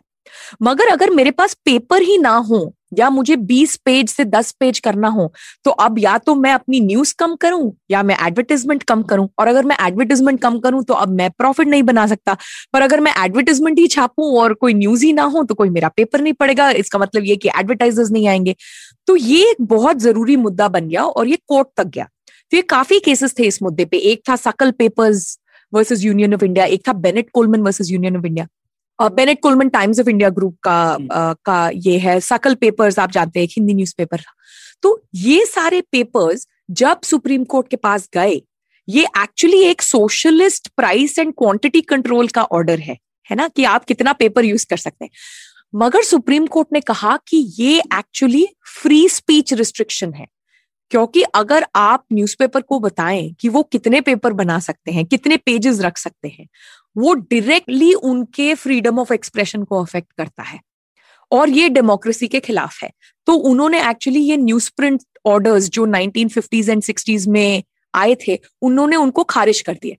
तो ये भी एक ज़रूरी पहलू है सोशलिज्म का, कि अगर आपके पास उतने टीवी चैनल ना हो, अगर आपके पास उतने माध्यम ना हो, आप उतने न्यूज़पेपर ना हो, क्योंकि आपने command and control centrally plan economy बिठाई है तो आपकी गवर्नमेंट ऐसे काफ़ी काम कर सकती है जो संविधान के खिलाफ है, जो डेमोक्रेसी के खिलाफ है। तो ये बहुत दिलचस्प था तो हम लोग 91 रिफॉर्म्स के बारे में तो बात ही नहीं की हम लोगों हाँ. ने हम लोग उसके पहले बात कर रहे हैं लेकिन इतना दिलचस्प है कि मुझे एक और सवाल है इस पे तो हाँ. इसका मतलब लॉजिकल एक्सटेंशन ये है क्या कि हम लोग ये जो स्टार्टिंग पॉइंट थी वो ही थोड़ी कमज़ोर थी कि जैसे हमारे कॉन्स्टिट्यूशन में ही इकोनॉमिक फ्रीडम को इतनी तवज्जो नहीं है कई कारण है उसके वाजिब कारण भी है लेकिन है वैसा तो इसका मतलब क्या है? अब जब तक हम लोग, हमारे संविधान को ही नहीं बदलेंगे, हम लोग, हम लोगों की इकोनॉमिक फ्रीडम नहीं आएगी क्या? कि क्या करना पड़ेगा हमको बदलने के लिए?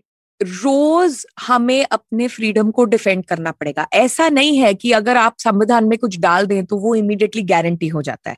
हमने 1950 में संविधान में राइट टू प्रॉपर्टी भी डाला था और उस पर हमने एक पूरा एपिसोड किया है कि वो कैसे हम्म। धीरे धीरे धीरे धीरे इरोड होके फिर वो भी खारिज हो गया। यहाँ पे एक बहुत ज़रूरी बात है कि इन चीज़ों के लिए एज अ सोसाइटी वो जेफरसन कहते हैं ना we should be always vigilant है ना? तो ये विजिलेंस की एक बहुत ज़रूरत है। तो ऐसा नहीं है कि फ्रीडम कोई एक पूंजी है जो जब मिल जाती है सबकी जेब में दो दो रुपए की तरह जाके आप सबके जेब में थोड़ा सा फ्रीडम डाल के आ जाते हैं।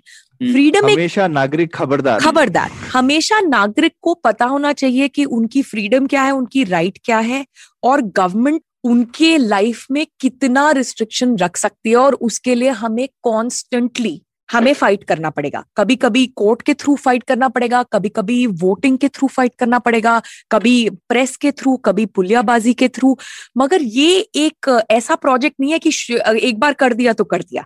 ये बहुत ही ऑन गोइंग प्रोजेक्ट है। अभी ये कोविड के बाद, जैसे वर्ल्ड वॉर टू के बाद इतने सारे कंट्रोल्स आ गए थे ना वॉर कंट्रोल्स प्राइस कंट्रोल्स वो निकालने के लिए इंडिया में ही नहीं सारे डेवलप्ड कंट्रीज़ में भी 20-30 साल लग गए थे वो वॉर इकोनॉमी से बाहर निकलने के। क्योंकि वॉर में हम गवर्नमेंट को इतने सारे पावर दे देते हैं। मुझे लगता है कोविड के बाद भी ऐसे होगा हमने कोविड में अपनी गवर्नमेंट को, पूरे कंट्री को सत्तर दिन लॉकडाउन करने की पावर दे दी। आप सोच सकते हैं ये कितनी बड़ी पावर है कि हमने सत्तर दिन के लिए है ना 1.3 बिलियन लोगों को बोला कि तुम अपने घर के बाहर नहीं निकल सकते। और वो भी नोटिस भी नहीं दिया मतलब पहले नोटिस भी नहीं दिया रोज कुछ बदल रहा है कोई पुलिस वाला डंडा मार रहा है पुअर लोगों को कोई ब्राइब खा रहा है।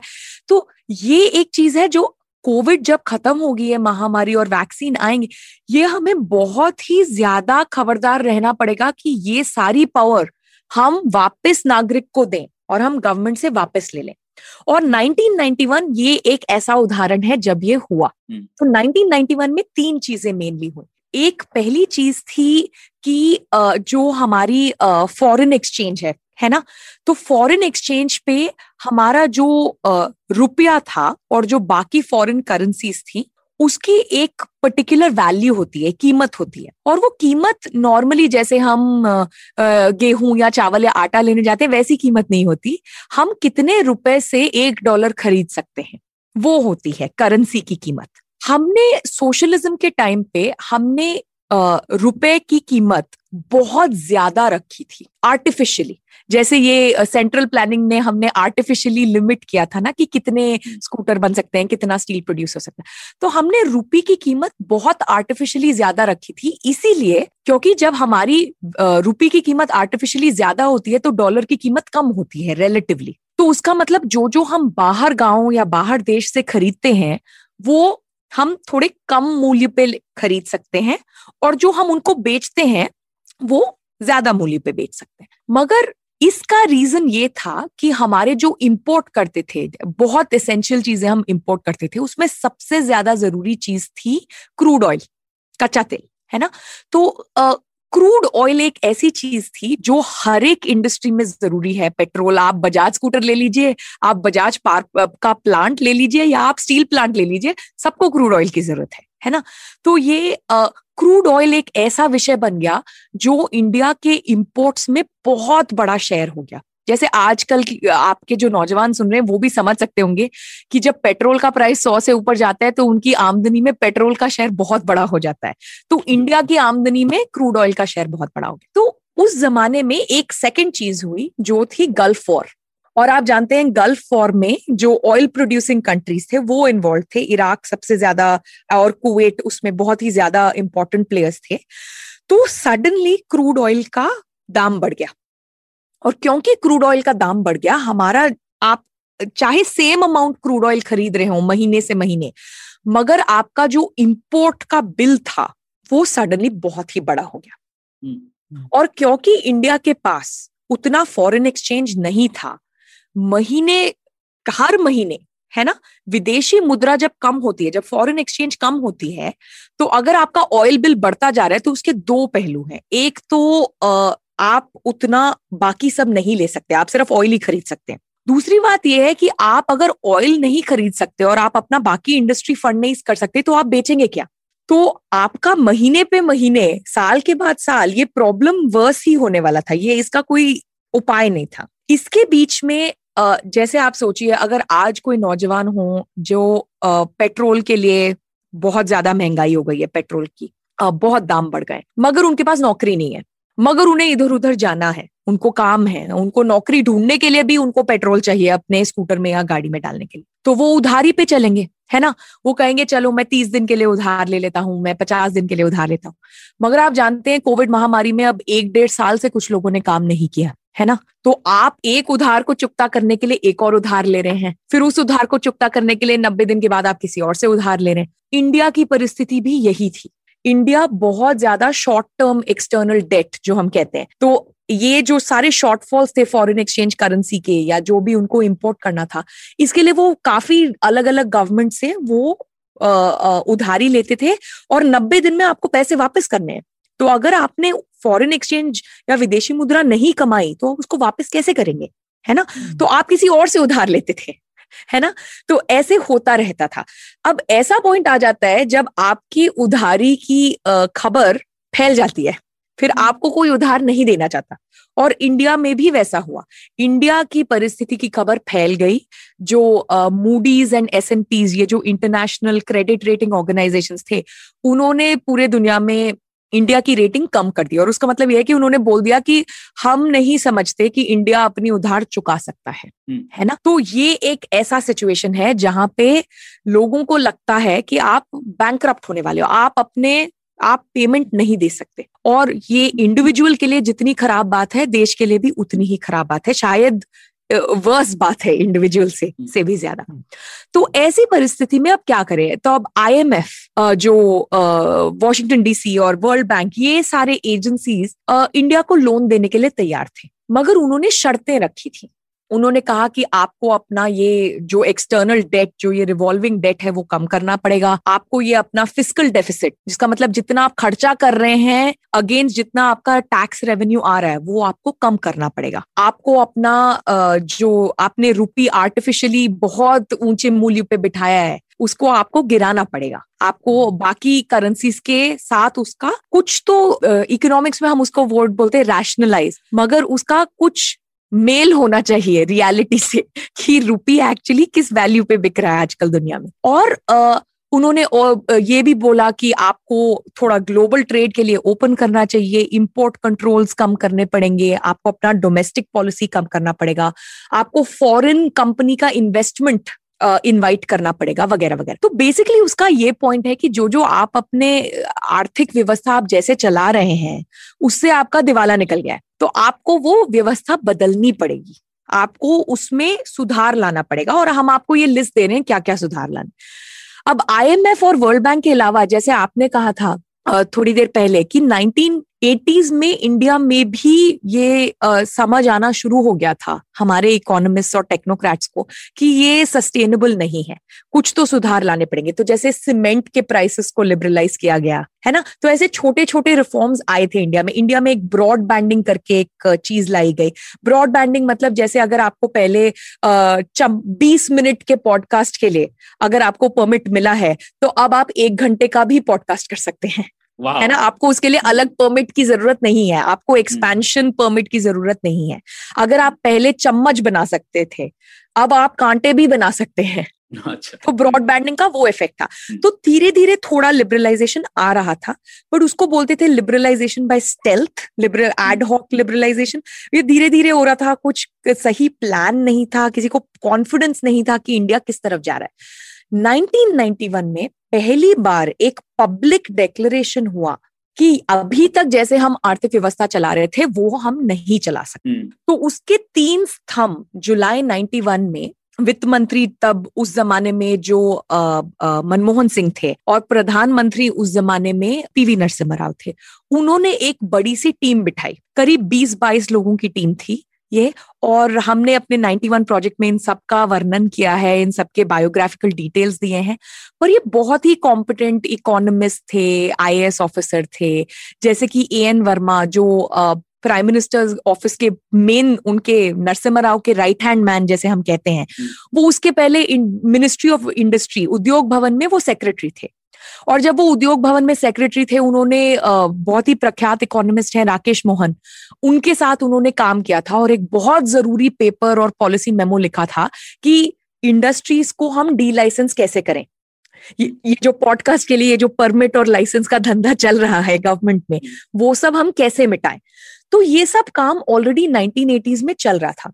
तो जब 1991 में मौका आया और ऐसी स्थिति आई कि इंडिया के पास बैलेंस ऑफ़ पेमेंट्स क्राइसिस जो विदेशी मुद्रा नहीं थी तो हमें ये सारे रिफॉर्म बिठाने थे।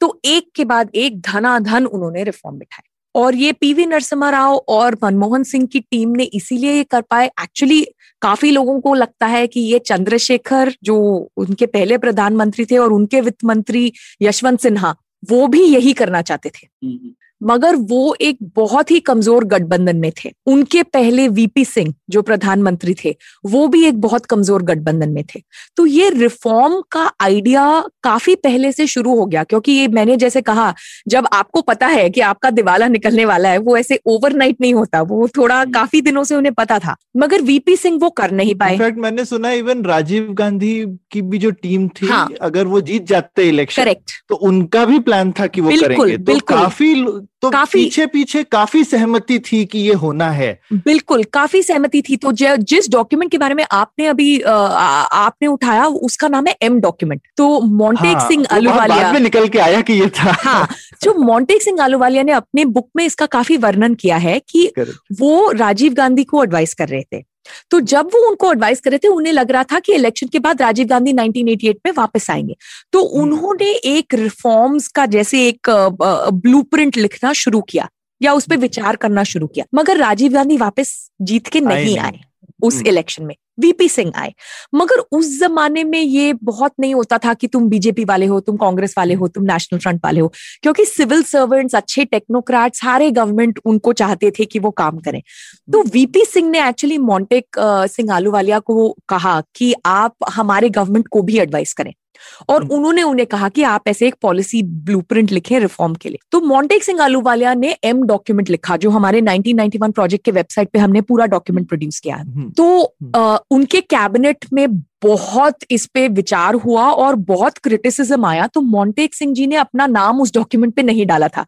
मगर हम्म। प्रेस में बात फैल गई थी तो प्रेस ने उसको एम डॉक्यूमेंट करके उसका नाम दिया। हम्म, तो ये वीपी सिंह के गवर्नमेंट में चल रहा था इस पे विचार।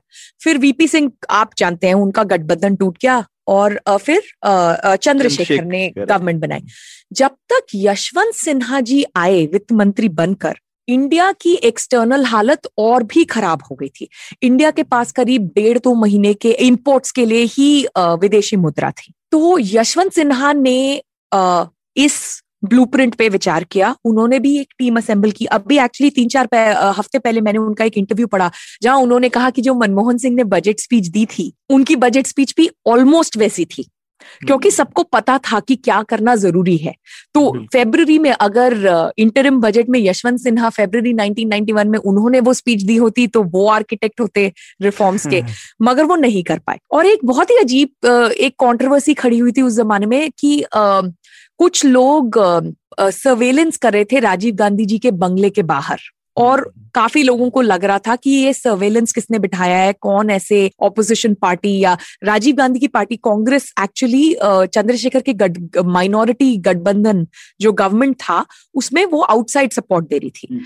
तो खबर फैल गई कि हरियाणा के जो चीफ मिनिस्टर थे, जो चंद्रशेखर जी की पार्टी से थे, उन्होंने ऐसे कुछ सर्वेलेंस बिठाया और वो लोग राजीव गांधी जी का पीछा कर रहे तो ऐसे कोई अफवाह फैली और राजीव गांधी जी ने गठबंधन से अपना समर्थन वापस ले लिया और फिर सरकार गिर गई। तो यशवंत सिन्हा जी ये सब नहीं कर पाए। मगर यशवंत सिन्हा ने एक बहुत ज़रूरी चीज़ की, जो मैंने कहा था ना उनके पास इम्पोर्ट्स के लिए पैसे नहीं थे। तो इस पे ना कोई बहुत अच्छी पिक्चर बन सकती है। जैसे अभी हर्षद मेहता के स्कैम पे एक मिनी सीरीज़ बनी थी ना इस पे एक कोई मिनी सीरीज़ बनी चाहिए यशवंत सिन्हा ने जो जो गवर्नमेंट गोल्ड कॉन्फिस्केट करती थी उसको गिरवी रखा। और ये शंकर अय्यर करके एक इकोनॉमिक्स जर्नलिस्ट है आजकल भी वो काफ़ी लिखते हैं उन्होंने ये बात पेपर में वो लेके आए कि भारत की आर्थिक स्थिति इतनी खराब है कि भारत को अपना सोना गिरवी रखना पड़ रहा है।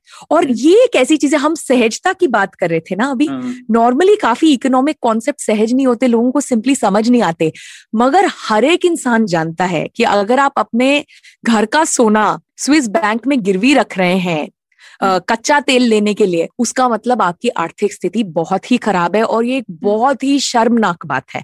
तो जब ये बात पब्लिक में फैली तो ये आर्थिक सुधार ये इकोनॉमिक रिफॉर्म्स के लिए काफ़ी समर्थन आया कि ये क्लियरली बहुत ज़रूरी है क्योंकि अब देश का ऐसा दिवाला निकल गया है कि आप अपना सोना गिरवी सोना रखने गिरवी पे मजबूर हो गए हैं है ना? तो ये एक बहुत ही जैसे कभी कभी कहते हैं ना वो आप बर्लिन वॉल का गिरना या टी एनमन स्क्वायर की फ़ोटो ये ये जो एक फ़ोटो थी कि हमारा गोल्ड एक एयरक्राफ्ट पे लोड हो रहा है और वो स्विट्जरलैंड जा रहा है वो एक बहुत bank of England I thought कि स्विट्जरलैंड था बैंक ऑफ़ हाँ मगर वो फ़्लाइट स्विट्जरलैंड पे जा रही थी बट। यू आर राइट वो बैंक ऑफ़ इंग्लैंड में हम्म। तो चार कंसाइनमेंट में जा रही थी और एक फ़ोटो ऐसी आई थी कि ये वाली प्लेन स्विट्जरलैंड में जाके वो गोल्ड जमा करने वाली तो ये काफ़ी बहुत ही पब्लिक को भी समझ आ गया कि ये जो भी चल रहा है देश में वो बिल्कुल ठीक नहीं चल रहा। और कुछ ना कुछ आर्थिक सुधार की बहुत ज़रूरत है बहुत अर्जेंट ज़रूरत है। तो उनको समर्थन भी मिला। अ, तो ये ये थी यशवंत सिन्हा की बात। तो फिर फाइनली जब प्राइम मिनिस्टर राव आए उन्होंने सबसे पहले एक टीम खड़ी की। तो इस टीम का मैंने आपको बोला था मैंने हमने वर्णन किया है। ये अ, आर वेंकटरामन जो देश के प्रेसिडेंट थे उनसे लेकर commerce secretary special adviser Jairam Ramesh, हमने सबका वर्णन किया है कि एक इंसान से ये सब नॉर्मली नहीं होता, है ना? हम हमेशा बोलते हैं कि नरसिम्हा राव हैं आर्किटेक्ट ऑफ़ द रिफॉर्म्स या मनमोहन सिंह जी हैं architect of the reform but actually बहुत सारे इकोनॉमिस्ट टेक्नोक्रेट एक्सपर्ट्स की ज़रूरत होती है जब इस तरह का आर्थिक सुधार लाना पड़ता है। तो पी चिदम्बरम उस जमाने में कॉमर्स मिनिस्टर थे। उनका एक बहुत ही ज़्यादा वैल्यूबल रोल था इस पूरे इसमें, क्योंकि उन्होंने ही ट्रेड पॉलिसी अनाउंस की थी। तो ये जब डीवैल्यूएशन हुआ जब डीवैल्यू करते हैं हमारी करेंसी तो आपके इंपोर्ट महँगे हो जाते हैं और आपके एक्सपोर्ट सस्ते हो जाते हैं। एंड आप जानते हैं कि अगर मार्केट में कोई भी चीज़ सस्ते में बिक रही है तो ज़्यादा लोग उसको खरीदना चाहेंगे है ना? तो आपके एक्सपोर्ट सब अट्रैक्टिव हो गए। मगर आपके एक्सपोर्ट्स तभी अट्रैक्टिव होंगे आप उस पर तभी फ़ायदा कर सक कमा सकते हैं अगर आपके पास एक्सपोर्ट्स हैं बेचने के लिए। है ना?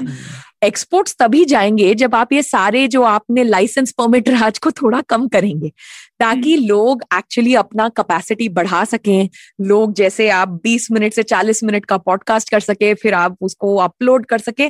तो ऐसी चीज़ों की बहुत ज़रूरत थी। तो पहली चीज़ थी ट्रेड पॉलिसी तो ट्रेड पॉलिसी में क्या हुआ? इंडिया में इंपोर्ट ड्यूटीज़ बहुत ज़्यादा थी जो कस्टम ड्यूटी कहते हैं। और रिस्ट्रिक्शंस बहुत ज़्यादा थे। आपको परमिशन चाहिए होते थे कि आप क्या क्या इंपोर्ट कर सकते हैं, किस क्वांटिटी में इंपोर्ट कर सकते हैं और किस वजह से इंपोर्ट कर सकते हैं।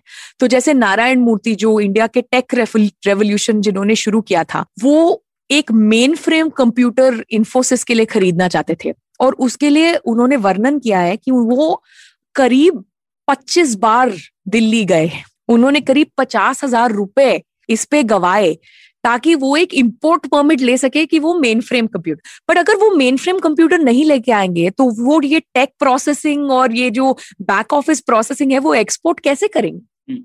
है ना अगर आप हेवी मशीनरी नहीं लाएँगे तो आप फिर टी शर्ट्स बना के कैसे एक्सपोर्ट करेंगे हम्म।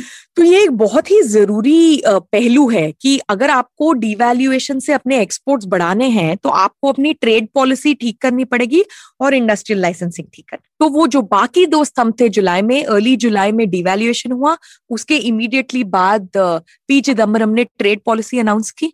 उस ट्रेड पॉलिसी में काफ़ी सारे रिफॉर्म्स आए। सबसे पहले उन्होंने शुरू किया कि कस्टम्स ड्यूटीज़ कैसे कम करें और ये इंपोर्ट रिस्ट्रिक्शंस कैसे हटाएँ। और उसके दो हफ़्ते बाद जिस दिन बजट स्पीच थी दोपहर को ट्वेंटी फोर्थ जुलाई नाइनटीन पे, उस दिन सुबह इंडस्ट्री मिनिस्टर जो उस जमाने में इंडस्ट्री मिनिस्टर एक्चुअली वो पोर्टफोलियो नरसिम्हा राव ने अपने पास रखा था, क्योंकि वो बहुत ही ज़रूरी था।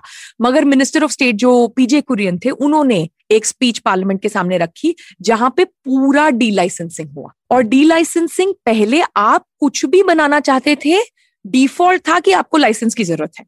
और डी लाइसेंसिंग का जो उस दिन जो जुलाई ट्वेंटी फोर्थ पे हुआ वो सच में हिस्टोरिक था क्योंकि उन्होंने कहा आप कुछ भी शुरू करना चाहते हैं आपको लाइसेंस की ज़रूरत नहीं पड़ेगी अनलेस आप ये 18 इंडस्ट्रीज़ में शामिल हैं हम्म। तो उन्होंने कुछ स्टील टेलीकॉम ऐसे कुछ इंडस्ट्रीज़ रखी जहाँ पे आपको लाइसेंस की ज़रूरत थी मगर आप ये चम्मच कांटे पॉडकास्ट टी शर्ट जूते बाइसिकल सब कुछ एक वो कहते हैं ना स्ट्रोक ऑफ़ अ पेन वो हम्म। ओवरनाइट सब कुछ डी लाइसेंस हो गया। तो वो एक बहुत ही ज़रूरी रिफॉर्म था और ये मैंने जैसे कहा ए एन वर्मा और राकेश मोहन ने जो ती, तीन चार साल काम किया था उस डॉक्यूमेंट पे बेस था। और फिर उस दिन दोपहर को मनमोहन सिंह ने एक बहुत ही ज़रूरी और हिस्टोरिक बजट स्पीच पेश की। उसमें उन्होंने टैक्स रिफॉर्म्स रखे, उसमें उन्होंने कहा कि अब इंडिया ट्रेड के लिए तैयार है इंडिया फॉरेन इन्वेस्टमेंट के लिए तैयार है। उन्होंने एक फॉरेन इन्वेस्टमेंट बोर्ड बिठाई, जो प्राइम मिनिस्टर के ऑफ़िस से कोऑर्डिनेट करे थे ए एन वर्मा उसके लीड कोऑर्डिनेटर थे।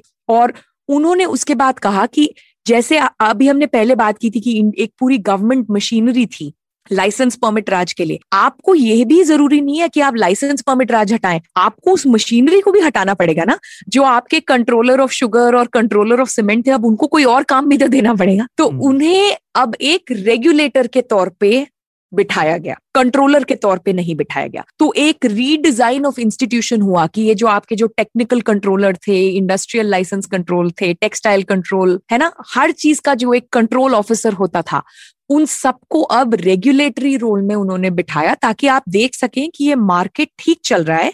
मगर हम आपको ये नहीं बताएँगे आपका प्राइस क्या होना चाहिए, आपका क्वांटिटी क्या होना चाहिए आपका प्रॉफिट क्या होना चाहिए, आप बेच सकते हैं कि नहीं बेच सकते। तो ये एक बहुत ज़रूरी रिफॉर्म था। मनमोहन सिंह की बजट स्पीच इतनी हिस्टोरिक थी, उसमें ऐसे ऐसे आर्थिक सुधार की बात हुई जो हमने आज तक मुकम्मल नहीं हुई। है ना? कुछ फाइनेंशियल सेक्टर रिफॉर्म्स आए थे डेफिसिट्स पे विचार हुआ था प्राइवेटाइजेशन और डिसइन्वेस्टमेंट आजकल हम एयर इंडिया के प्राइवेटाइजेशन की बात कर रहे हैं हम बैंक प्राइवेटाइजेशन की बात कर रहे हैं। ऐसे प्राइवेटाइजेशन और पब्लिक सेक्टर एंटरप्राइज की डिसइन्वेस्टमेंट का विचार उस डॉक्यूमेंट से शुरू होता है। तो ये भी एक बहुत ज़रूरी चीज़ है। तो वो डॉक्यूमेंट एक ब्लू जैसे बन गया। उस ब्लू पे फिर वाजपेयी गवर्नमेंट ने काफ़ी काम किया। उसके बाद यूपीए गवर्नमेंट में जब मनमोहन सिंह वित्त मंत्री नहीं थे चिदम्बरम वित्त मंत्री थे और मनमोहन सिंह प्रधानमंत्री थे उन्होंने काफ़ी सारे रिफॉर्म्स खड़े किए तो वो एक प्रोसेस शुरू हो गया। और इस प्रोसेस में सबसे ज़्यादा ज़रूरी बात है कि इंडिया में करीब 200-300 मिलियन लोग है ना? एक्सट्रीम पॉवर्टी से कम पॉवर्टी में आए लोगों का भला हुआ। बीस तीस करोड़। तीस करोड़। हाँ तीस करोड़। हमारी आबादी कितनी है? सौ करोड़। 130 करोड़। 130 आज की डेट में 130 हाँ, है। तो 130 करोड़ में करीब लोग कहते हैं कि 20 से 30 करोड़ लोग गरीबी से लोअर मिडिल क्लास में आए। हम्म। वो एक बहुत ही ज़रूरी पहलू है इसका क्योंकि हम फाइनली ये सब हम क्यों कर रहे हैं? हम ये सब डेवलपमेंट के लिए कर रहे हैं। हम चाहते हैं कि गरीबी हटे भूखमरी हटे है ना? लोग लोग एक्चुअली हेल्दी हों वो उनको एजुकेशन प्राप्त हो उनको अपॉर्चुनिटीज़ प्राप्त हों। सो जो गरीबी हटाओ का नारा होता था वो एक्चुअली मुकम्मल लिबरलाइजेशन की वजह से हुआ। एक्चुअली हाँ. गरीबी हटी। 20 से 30 करोड़ लोगों को गरीबी उनकी गरीबी हटाना उनको अपॉर्चुनिटी देना कोई भी मामूली बात नहीं है। मॉडर्न डे में ये बहुत ही बड़ी बात है जो जो इंडिया में हुआ। ये चाइना में भी हुआ काफ़ी बड़े इससे भी बड़े पैमाने पे पर इंडिया में बड़े पैमाने पे हुआ और अब लग रहा है क्योंकि ये रिफॉर्म्स रुक गए हैं ये फिर से गरीब ना हो जाए या गरीबी फिर से बढ़ ना जाए तो बहुत ही हम्म। ज़रूरी है कि हम ये 1991 के रिफॉर्म चालू रखें हम इस पे और विचार करें हम और मार्केट रिफॉर्म्स लाएँ ऐसे कि इंडिया की ग्रोथ बढ़े और लोग गरीबी से बाहर निकले और इंडिया एक बहुत ही डेवलप्ड कंट्री के तौर पे इमर्ज हो अगले 20-30 साल में। तो हमारे प्रोजेक्ट का मेनली ये ही एक गोल है कि हम ऐसे पुलियाबाजी जैसे आप हम अभी कर रहे हैं हम ऐसे हर तरीके से इस पे हम पेपर लिखें हम इंटरव्यू करें हम पॉडकास्ट करें हम न्यूज़पेपर में लिखें। मगर ये जो इकोनॉमिक रिफॉर्म्स और इकोनॉमिक ग्रोथ पे जो एक फोकस जो इंडिया का हट गया है हम हर एक बाकी चीज़ों की बात कर रहे हैं। हम ये सारी जो फालतू चीज़ें हमारे इंडिया के पॉलिटिक्स में आ गई हैं, हमको डिस्ट्रैक्ट कर रही है तो मुद्दा फिर से इकोनॉमिक रिफॉर्म और इकोनॉमिक ग्रोथ पे है, वो हमारे लिए बहुत ज़रूरी नहीं बिल्कुल और आपने बहुत अच्छी बात कही क्योंकि अभी भी हम लोग ये जीडीपी और आर्थिक वृद्धि को थोड़ा डिस्कनेक्टेड रूप से देखते हैं और लोग तो अब बोलते हैं क्यों जीडीपी क्या जीडीपी हाँ. ये जीडीपी कितना मतलब एक नंबर है तो इससे हमें दूर रहना चाहिए। लेकिन जैसा आपने कहा इस साल माइनस सेवन परसेंट ग्रोथ रही है तो उसका सीधा सीधा नतीजा है कि हमारी गरीबी की स्तर गरीबी बढ़ गई होगी लोग और गरीब हो गए होंगे। हाँ और इस पे अभी एक नई रिपोर्ट निकली है कि साढ़े सात करोड़ लोग फिर से पॉवर्टी लाइन के नीचे चले गए हैं। हम्म। है ना? क्योंकि उनके पास रोजगारी नहीं है और अगर आप इकोनॉमी नहीं बढ़ेगी और रोजगारी नहीं बढ़ेगी तो फिर वो वो कैसे कमाएँगे और वो क्या खाएँगे और उनके बच्चे स्कूल कैसे जाएँगे और उनको वो हॉस्पिटल का बिल कैसे दे पाएँगे और वगैरह वगैरह है ना? तो ये बहुत ही ज़रूरी बात है। इन सब का एक ह्यूमन कॉस्ट है। हाँ हम इन लोगों को जानते नहीं है हम ऐसे बड़े बड़े आंकड़े देते हैं तीस करोड़ सात करोड़। सात करोड़ इमेजिन करना बहुत मुश्किल है बट ये आपके जो नेबर हैं जो आपके घर में काम करते हैं, जो आपके फैक्ट्री में वर्कर्स हैं, ये उनकी बात हो रही है। ये किसी एब्स्ट्रैक्ट में किसी की बात नहीं हो रही, है ना? बिल्कुल। हम्म। और आई थिंक कोविड में तो लोगों ने ये महसूस किया भी होगा और शायद प्रत्यक्ष रूप से देखा भी होगा। ठीक है, अब अब मुझे एक और, एक दो और सवाल थे। एक तो इस 1991 रिफॉर्म की जो आपने बहुत अच्छे से कहानी बताई उससे एक धारणा बन गई है कि भारत में कोई भी सुधार होता है तो आपदा में ही होता है। तो हाँ. क्राइसिस तो कुछ लोग तो बोलते हैं क्राइसिस आ जाए जिससे कि हम लोग रिफॉर्म कर दें। तो ये एक धारणा हो गई है। इसके बारे में आप क्या कहते हैं? मैं इससे सहमत नहीं हूँ क्योंकि ठीक है जब क्राइसिस होती है कुछ लोग सही कह रहे हैं कि एक अपॉर्चुनिटी आती है थोड़ा जल्दी से कुछ आर्थिक सुधार लाने के लिए। मगर इंडिया में आर्थिक सुधार क्राइसिस के वजह से नहीं आया है। इंडिया में आर्थिक सुधार इसीलिए आया क्योंकि उसके करीब दस साल पहले से उस पर बहुत सारा काम चल रहा था। ये जो हम डिवैल्यूएशन की बात करते हैं, हम industrial delicensing trade policy reform balance of payment reform इन सब चीज़ों की जब हम बात करते हैं ये सब ऐसे एक दिन या एक सप्ताह में होने वाले चेंजेस नहीं है। इसमें बहुत सारे लोगों का एफर्ट है। उन्हें इस पे पाँच सात साल विचार करना पड़ता है। कमिटियों की रिपोर्ट आती है। उसको गवर्नमेंट में एक कंसल्टेटिव प्रोसेस में एक एक विचार करना पड़ता है कि सही आइडिया क्या है? सही रिफॉर्म क्या है?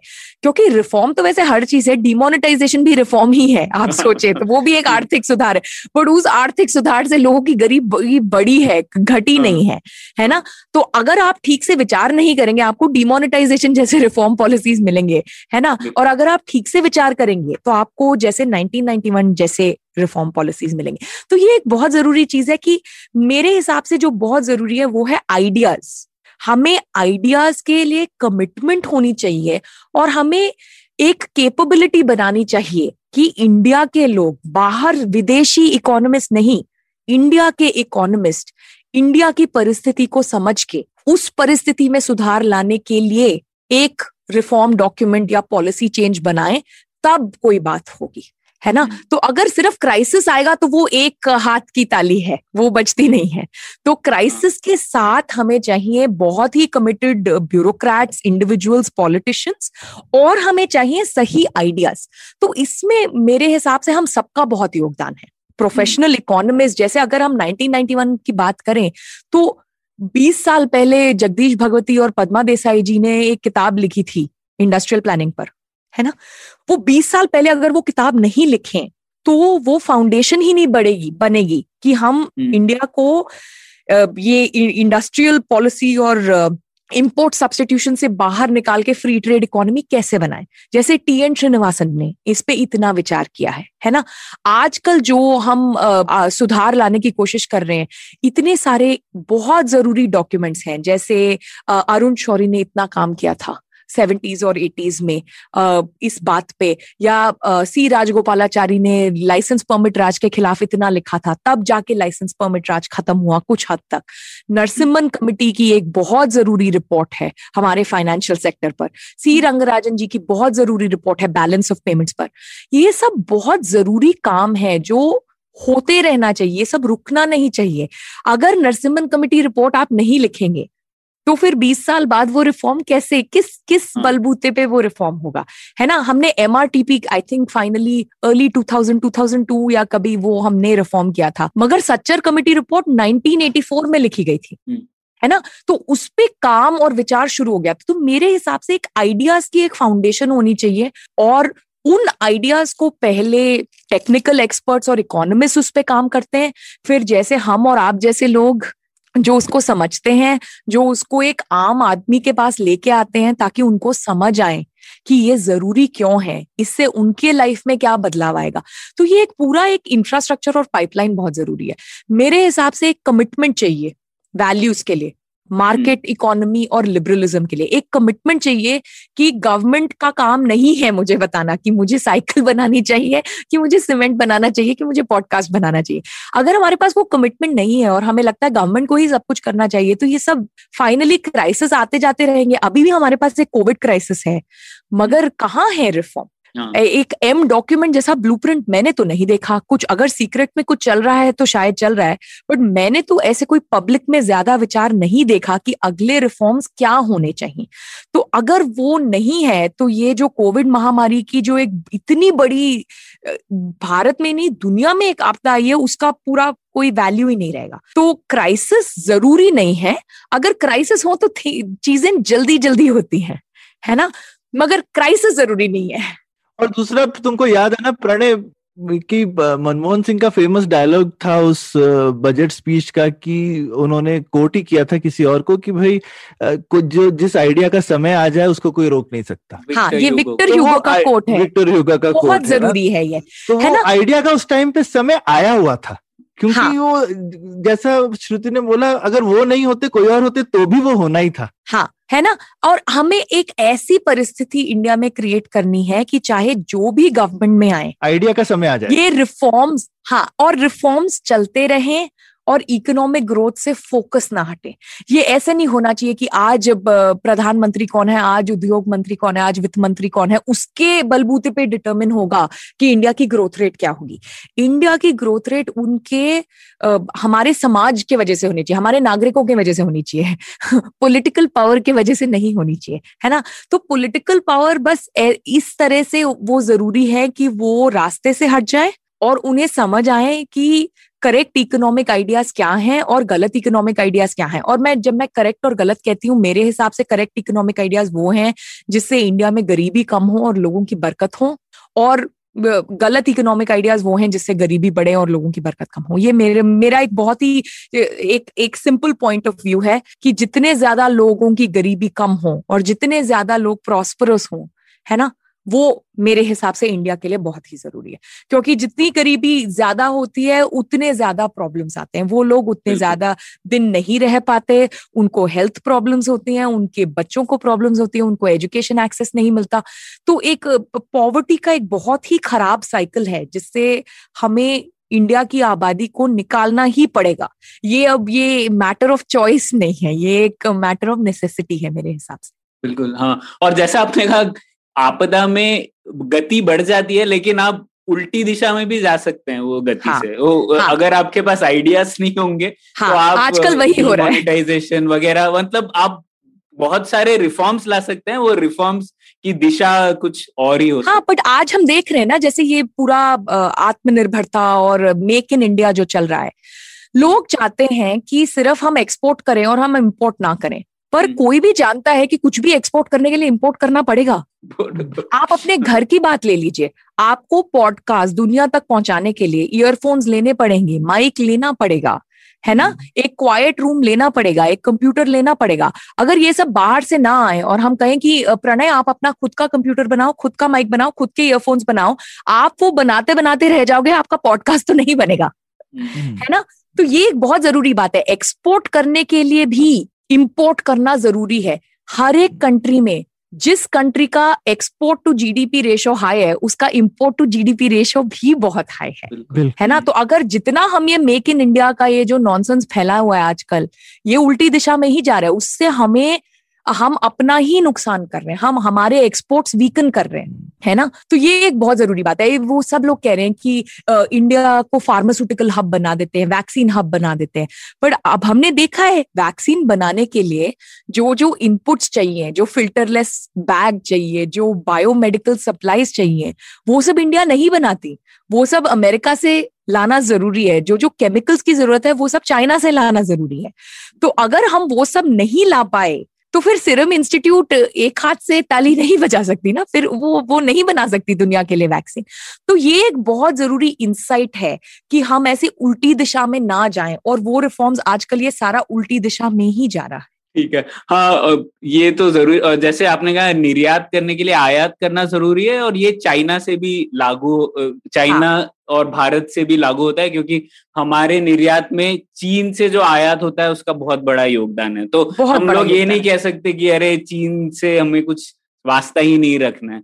तो ये भी बहुत बड़ा पॉइंट है। ठीक है श्रुति बहुत बहुत मज़ा आया आपसे फिर से बात करके और बहुत कुछ जा, जानने मिला। और मैं ये भी कहना चाहूँगा श्रोताओं को कि जो the ninety nine the nineteen project है इसका आपको हिंदी में ट्रांसलेशन करना है या आपको कोई भी योगदान देना है तो प्लीज़ दीजिए। श्रुति ने परमिशन दे दिया है परमिट दे दिया है इसके लिए और आप इस परमिट का भरपूर फ़ायदा उठा सकते हैं। हाँ हमने हर चीज़ अंग्रेज़ी में लिखी है। इसकी वजह यह है कि मेरी सारी ट्रेनिंग अंग्रेज़ी में है और मेरी हिंदी बहुत कमज़ोर है। जैसे आपके श्रोता अब तक समझ गए होंगे आधी मेरी हिंदी में अंग्रेज़ी के शब्द हैं। स्पेशली जो इकोनॉमिक्स में टेक्निकल वर्ड्स हैं मैंने सब कुछ अंग्रेज़ी में ही पढ़ा है।